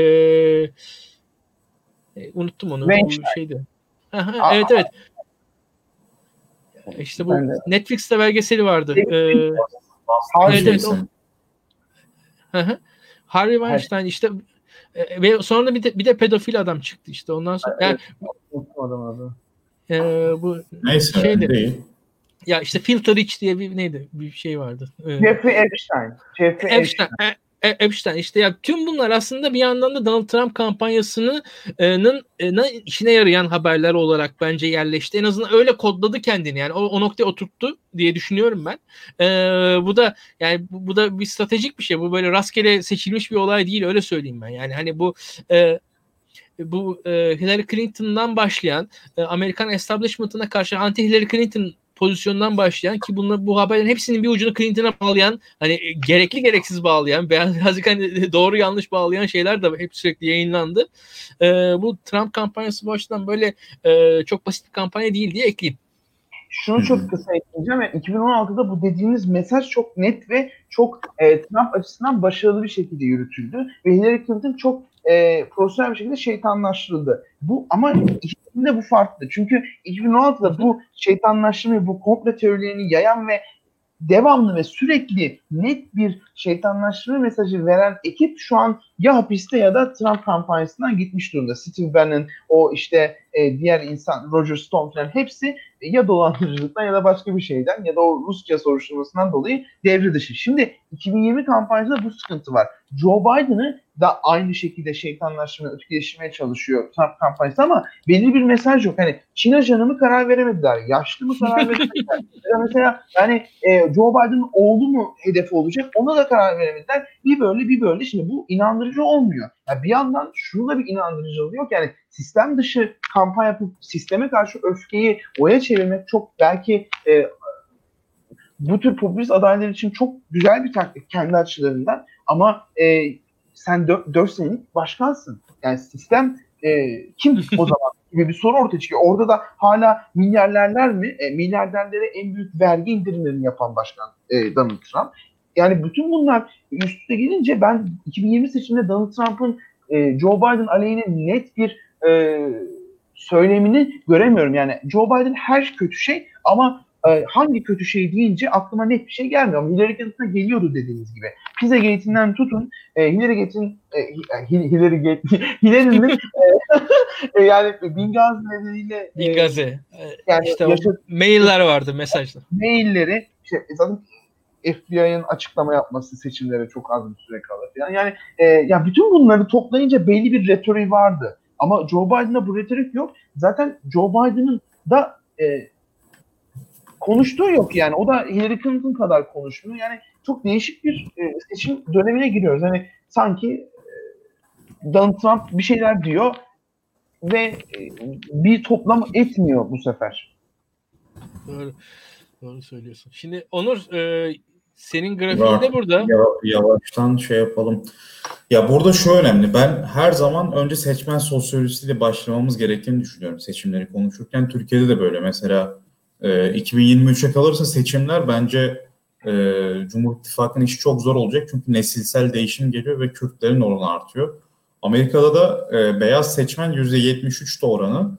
E, 2016'da bu değişmemiş. E, Am, ancak 2020'de Pew araştırma bunu yapan %67'ye düşeceğini söylüyor. Yani bu büyük bir kırılma. 7 puan düşüyor beyazların tüm seçmen içindeki oranı. E, Latin seçmenin oranı artıyor. Bu Latin seçmende Biden'ın biraz destek problemi var. Onu konuşabiliriz ama vakit bayağı bir ilerledi. Siyah oranı da yani artık benzer çok artmıyor ama beyazların 167'ye gerilemesi e, demokratlar için büyük bir avantaj. Devam edebiliriz isterseniz. Toparlarız Tabii. yani. Tamam. Bunlar şimdi şeyler. Yani Biden'ın niye aslında önde olduğunu açıklıyorum şu an. Ee, kır kent ayrımı öne çıkıyor. Kentler daha kalabalık yani sonuçta e, ileri kapitalist bir ileri kapitalist bir ülkeden bahsediyoruz. E, kentlerde demokratlar daha güçleniyor. Yani haritalar bizi hep yanıltır. Mesela Türkiye haritasında da böyledir. Her yer sapsarıdır ama şimdi yerel seçimlerden bakın mesela.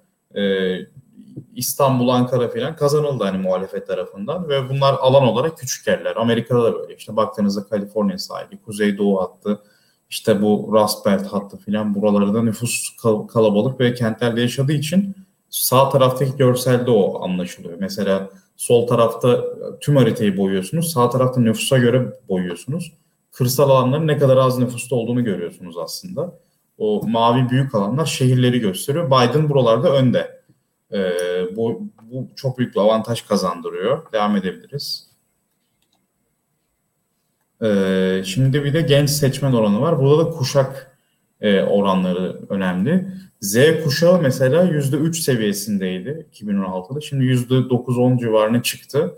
E, milenyal kuşak yani Y kuşağı bizim ait olduğumuz. Yunus sen ait misin Y kuşağına? Ben 96'lıyım. Y'yim. Tam sınırda, tam sınırdasın. kullanıyorum ama. evet.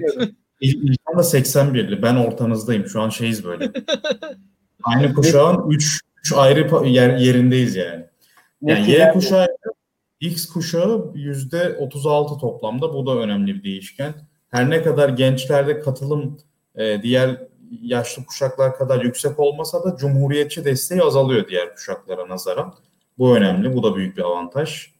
Ee, var mı başka slaytınız? Çok, çok kısa bir şey ekleyeceğim burada. Yani genç seçmen e, oranı Amerika'da evet hani giderek artıyor ama genç seçmen kendilerinin en çok sevdiği Bernie Sanders lehine bile ön seçimde oy kullanmaya gitmedi. Yani üşendiler, gitmediler, ciddiye almadılar.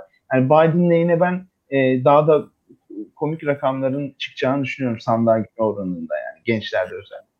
Bir de şey var gençlerde mesela demokrat ya da e, Republican, Cumhuriyetçi e, görme e, oranı yaş seçmenlerde yüksektir. Yani üçüncü sıradadır independentlar, bağımsız olanlar. Gençlerde bağımsız olanlar e, ikinci sıraya yükselebiliyor mesela ya da birinci sıraya yükselebiliyor bazı anketlerde. Bu önemli.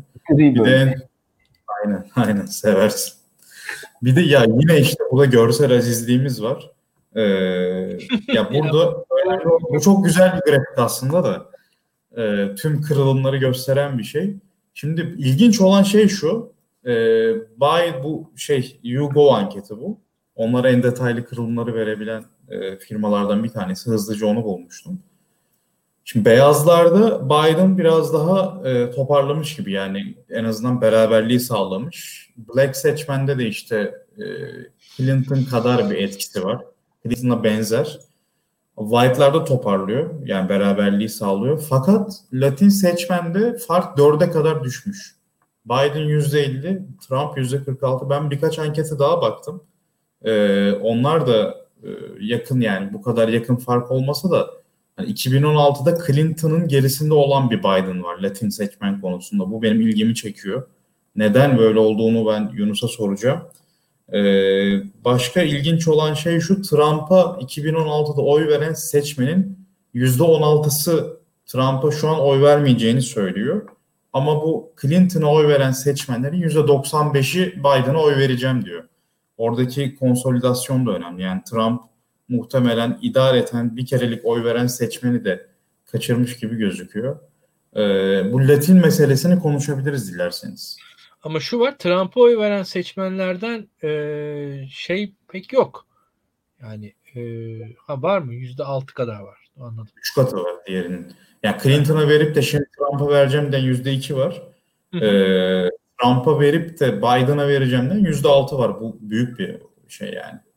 Hmm, Fark. Anladım. Eğer böyle olursa tabii yani. Üç kat önemli.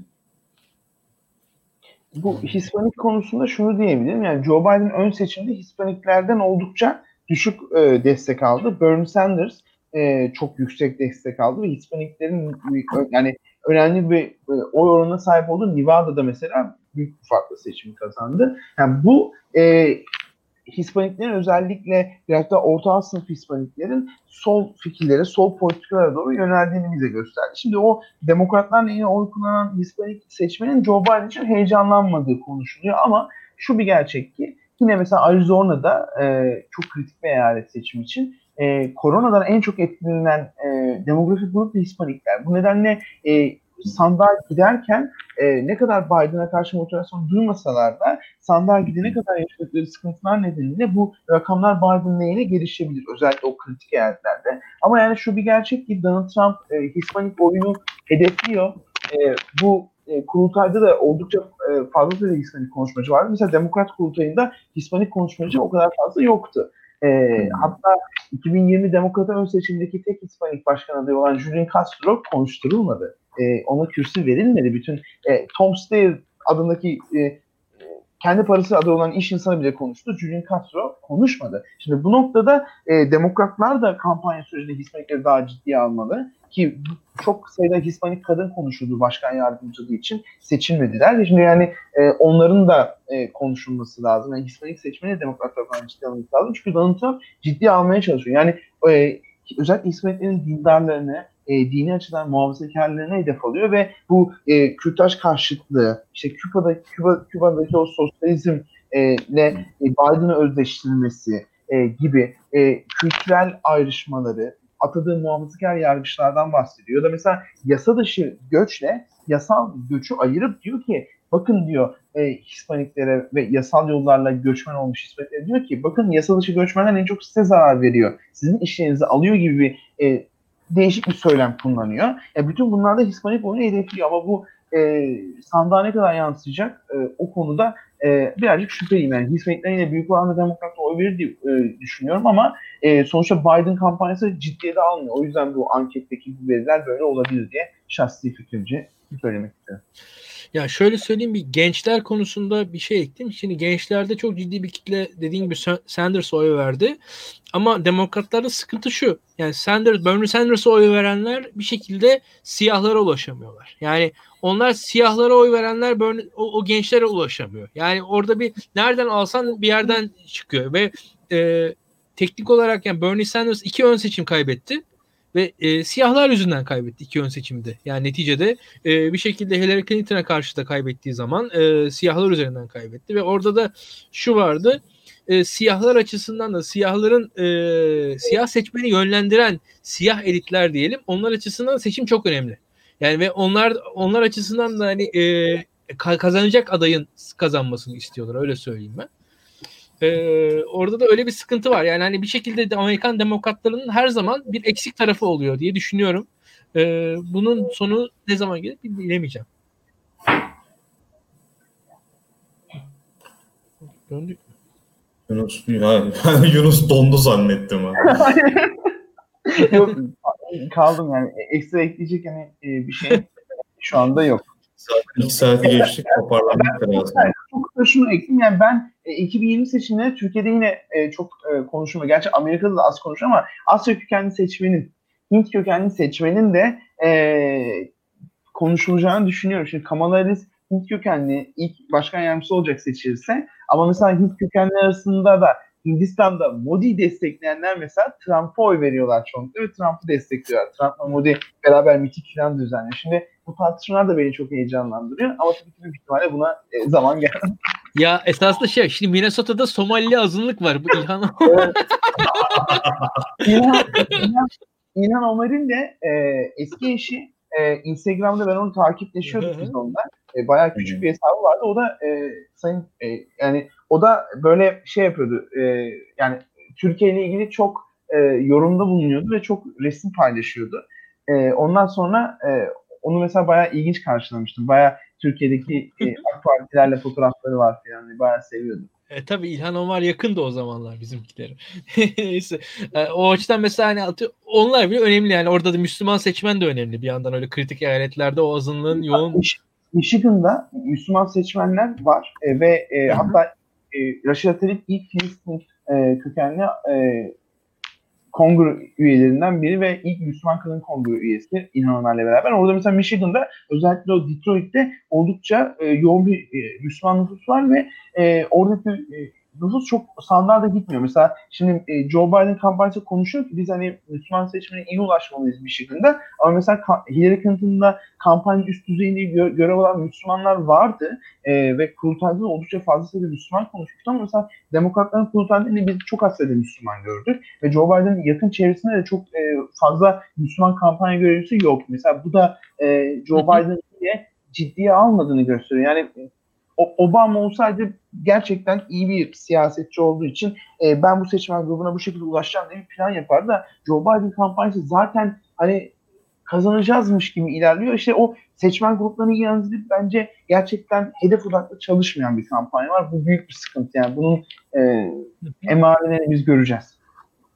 Tahmin ediyorum, tahmin ediyorum. Çok ilginç şeyler bekliyor bizi diye düşünüyorum. Devam edelim. Bir sonraki slayta geçelim. Her slide yok. Şu an isterseniz toparlayalım. Saati geçti çünkü. Psikolojik ekiyi de açtık böyle. 1.59'u bırakan ekiydi aslında. Ee, Yunus ben e, son... formsuzdum yani böyle bir benim şey oldu Twitter'ıma bir şey oldu attı beni Twitter bir anda. Benim önceki hesabımda da böyle bir şey oldu ya bayağı korktum. Ona uğraştım falan böyle garip şeyler oldu. Tam Hani bu yayınlar iyi tweet atarken bir şeyler oldu. O yüzden biz de bir YSK darbesiyle Aynen ya. Twitter Jack Jack darbeler oluyor bizde. Tamam.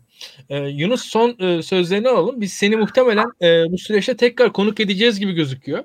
E, Amerikan sistemi e, Amerikan sisteminin konuşulacak çok şey var. Çok fazla veri var. Açıkçası hani Minnesota'daki azınlıklardan Michigan'daki Müslümanlara, e, Florida'daki Kübalılardan e, açıkçası Kaliforniya'daki uzak doğu konuşacağımız çok alan olabilir. E, çok fazla demografik yapı da var Amerika'da. Amerika gerçekten de e, dünyanın her e, her insanın bir her topluluğun karşılığının olduğu da bir ülke.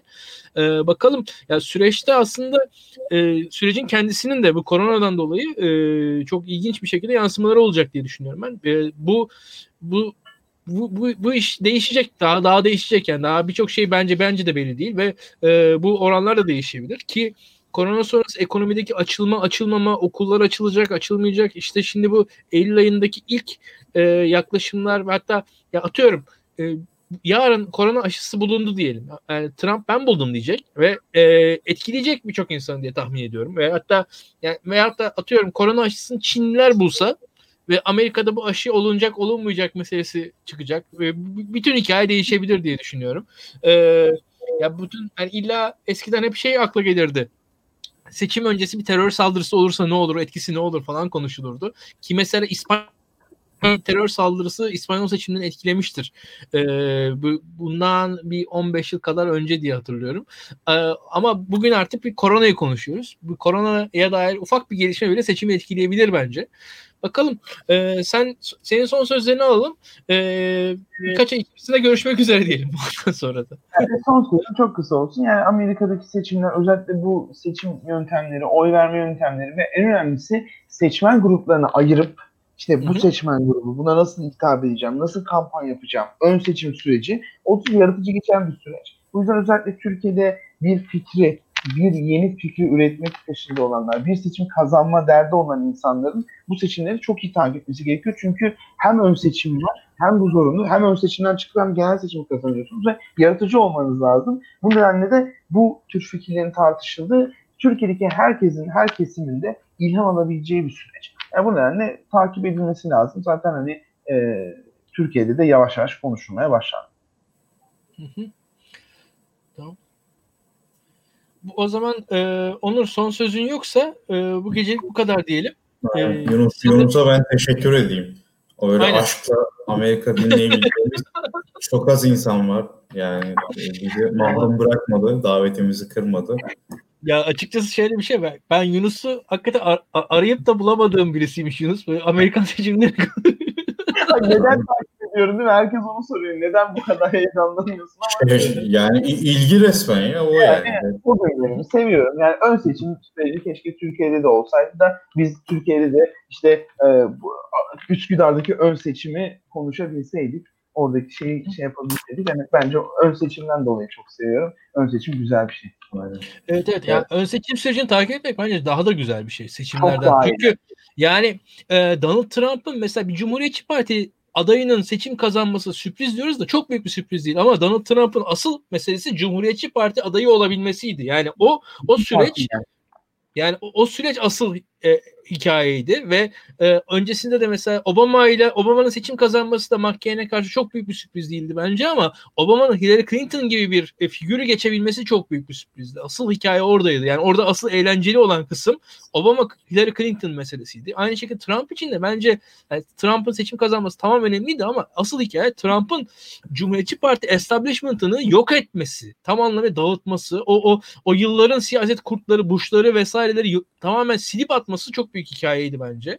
E, bunu bunu bunlar asıl e, Amerikan seçimlerini belirleyen şeyler diye düşünüyorum. 2020'de de mesela bence en önemli hikaye Demokrat Başkan Joe Biden'ın ilk üç eyalette neredeyse dördüncü, beşinci olmasıydı. Yani evet, Iowa'da evet. dördüncü oldu, New Hampshire'da beşinci oldu. Yani bugün biz diyoruz Türkiye'de tabii ön seçime çok yani kimse takip etmiyordu da yani yine çok Twitter'daki kısıtlı bir 2000-3000 kişi bu, bunu takip ediyordu o zamanlar. Yani mesela orada e, Iowa'da e, ilk kez Amerikan tarihinde e, bir ilk açık eşcinsel aday bir ön seçimi kazandı. Pete Buttigieg. İkinci Bernie Sanders oldu. Üçüncü e, hatırladığım kadarıyla Elizabeth Warren. Dördüncü Joe Biden'dı.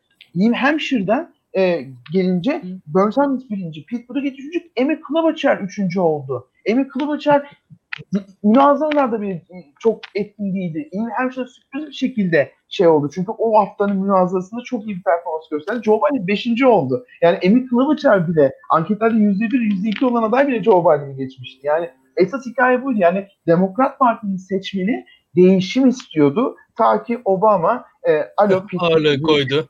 Alo Amy Klobuchar yarıştan çekilin. Joe Biden'ı destekleyin. Siyahların etkin isimleri Heidi Sandığa Joe Biden'ı destekliyoruz. Sanırsam bir o yenebilir. Sanders olmasın, Biden olsun. Elizabeth Warren yarıştan çekilmedi. E, kendi eyaletinde bile kaybetti. Böyle bir değişik bir ön seçim süreci. Ben ön seçim sürecine de bu seneki demokrat ön seçim sürecine hani yakından gözlemleyen biri olarak yani şunu diyorum ki bu ön, o ön seçim süreci çok çok ilginçti. Yani Nevada'daki otel görevlilerinin işlerinden zar zor izin alıp saatlerce kuyrukta bekleyip Bernie Sanders'a oy vermesi ve yani o görüntüler Amerika için yani çok farklı. O, onun etkisini çok sonra gör, görecek demokratlar. Hala onu özümseyemedi. Ya ben e, şöyle söyleyeyim sana e, Obama'nın tam anlamıyla damgasını vurduğu bir seçim olmuş. Yani öyle bir şey ki e, o, o zamanları hatırlıyorum ben. Obama'nın damgasını hani siyah seçmen bir şekilde yani orada seçimi ancak öbür kazanır. Yani Biden kazanır duygusuyla bir şekilde siyah seçmeni yönlendirdiler e, demokrat e, demokrat kamuoyunda da hani diğerlerinde de o dediğin gibi zaten bahsettik Bernie Sanders seçmenleri yeterince kat, e, orada katılım sergileyemedi.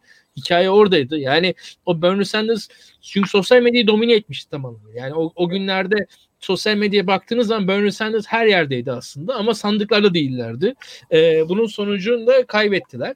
E, ki yani belki Elizabeth Warren'la bir arayol bulunabilseydi e, belki yenilebilirdi ama e, o da sağlanamayınca iş bitti zaten yani. Belki 2024'te İlkan Bey. Yani 2024'te biz evet. şimdi ben şimdiden kendimi ona hazırlıyorum. 2024'te o kadar çılgın bir yarış göreceğiz ki Cumhuriyetçilerde belki Ivanka Trump, Donald Trump seçimi kaybederse belki yine Donald Trump. Belki Donald Trump Jr. Ya da mesela Nikki Haley ya da mesela e, Tim Scott siyah bir e, senatör, cumhuriyetçi ya da Mike Pence mesela o, olacak mı? Kesin olmayı düşünüyor. Böyle bir planı var. Zaten bugünkü konuşmasını ona göre yapıyor ama mesela cumhuriyetçiler çok karışık olacak. O zaman e, Trump sonrası cumhuriyetçilerde ne olacak diye konuşacağız. E, 2000 demokrat kanadında e, Kamala Harris başkan yardımcısı olursa veya yine seçimi kaybederse yine büyük ihtimalle konuşulur. E, Pete Buttigieg e, neredeyse olacağı kesin. E soldan kim çıkacak? E, Cortez mi çıkacak? Yaşı tutuyor bu sefer. Elizabeth Warren kesinlikle bırakmayacaktır. E, ona yani sürpriz bir isim çıkabilir. Yani bu çok daha iki partinin de çok çekişmeli bir ön seçimi yaşanacak. 2024 için e, şimdiden e, ben çok heyecanlıyım. Ben de, ben de. o zaman 4 yıl sonra görüşürüz diye. Hadi var var. Neyse arkadaşlar bu gece bu kadar yetsin size. Ee, biz muhtemelen e, Yunus'u e, bir iki ay içerisinde tekrar buluruz e, diye umarım. E, çünkü bu Amerikan seçimlerini konuşmaya devam edeceğiz. E, çünkü seçim konuşmaya devam edeceğiz biz. E, bizim programımızın zaten e, açıkçası formatına en uygun e, konuk Yunus. E, başka daha uygun bir konuk bulamayız diye tahmin ediyorum. Çok sağ olun. E, umarım onu sağlamışımdır. Hani. E, tabii çok bizden daha evet. önde gittiniz. Kesinlikle. kesinlikle. E, çok, çok teşekkürler arkadaşlar. E, bu gecelik bu kadar yetsin. E, haftaya görüşmek üzere. İyi geceler. Bir de bu saate kadar bizi izleyen 100 kişiye de teşekkür ediyorum gerçekten. Sağ olun gerçekten. Hakikaten.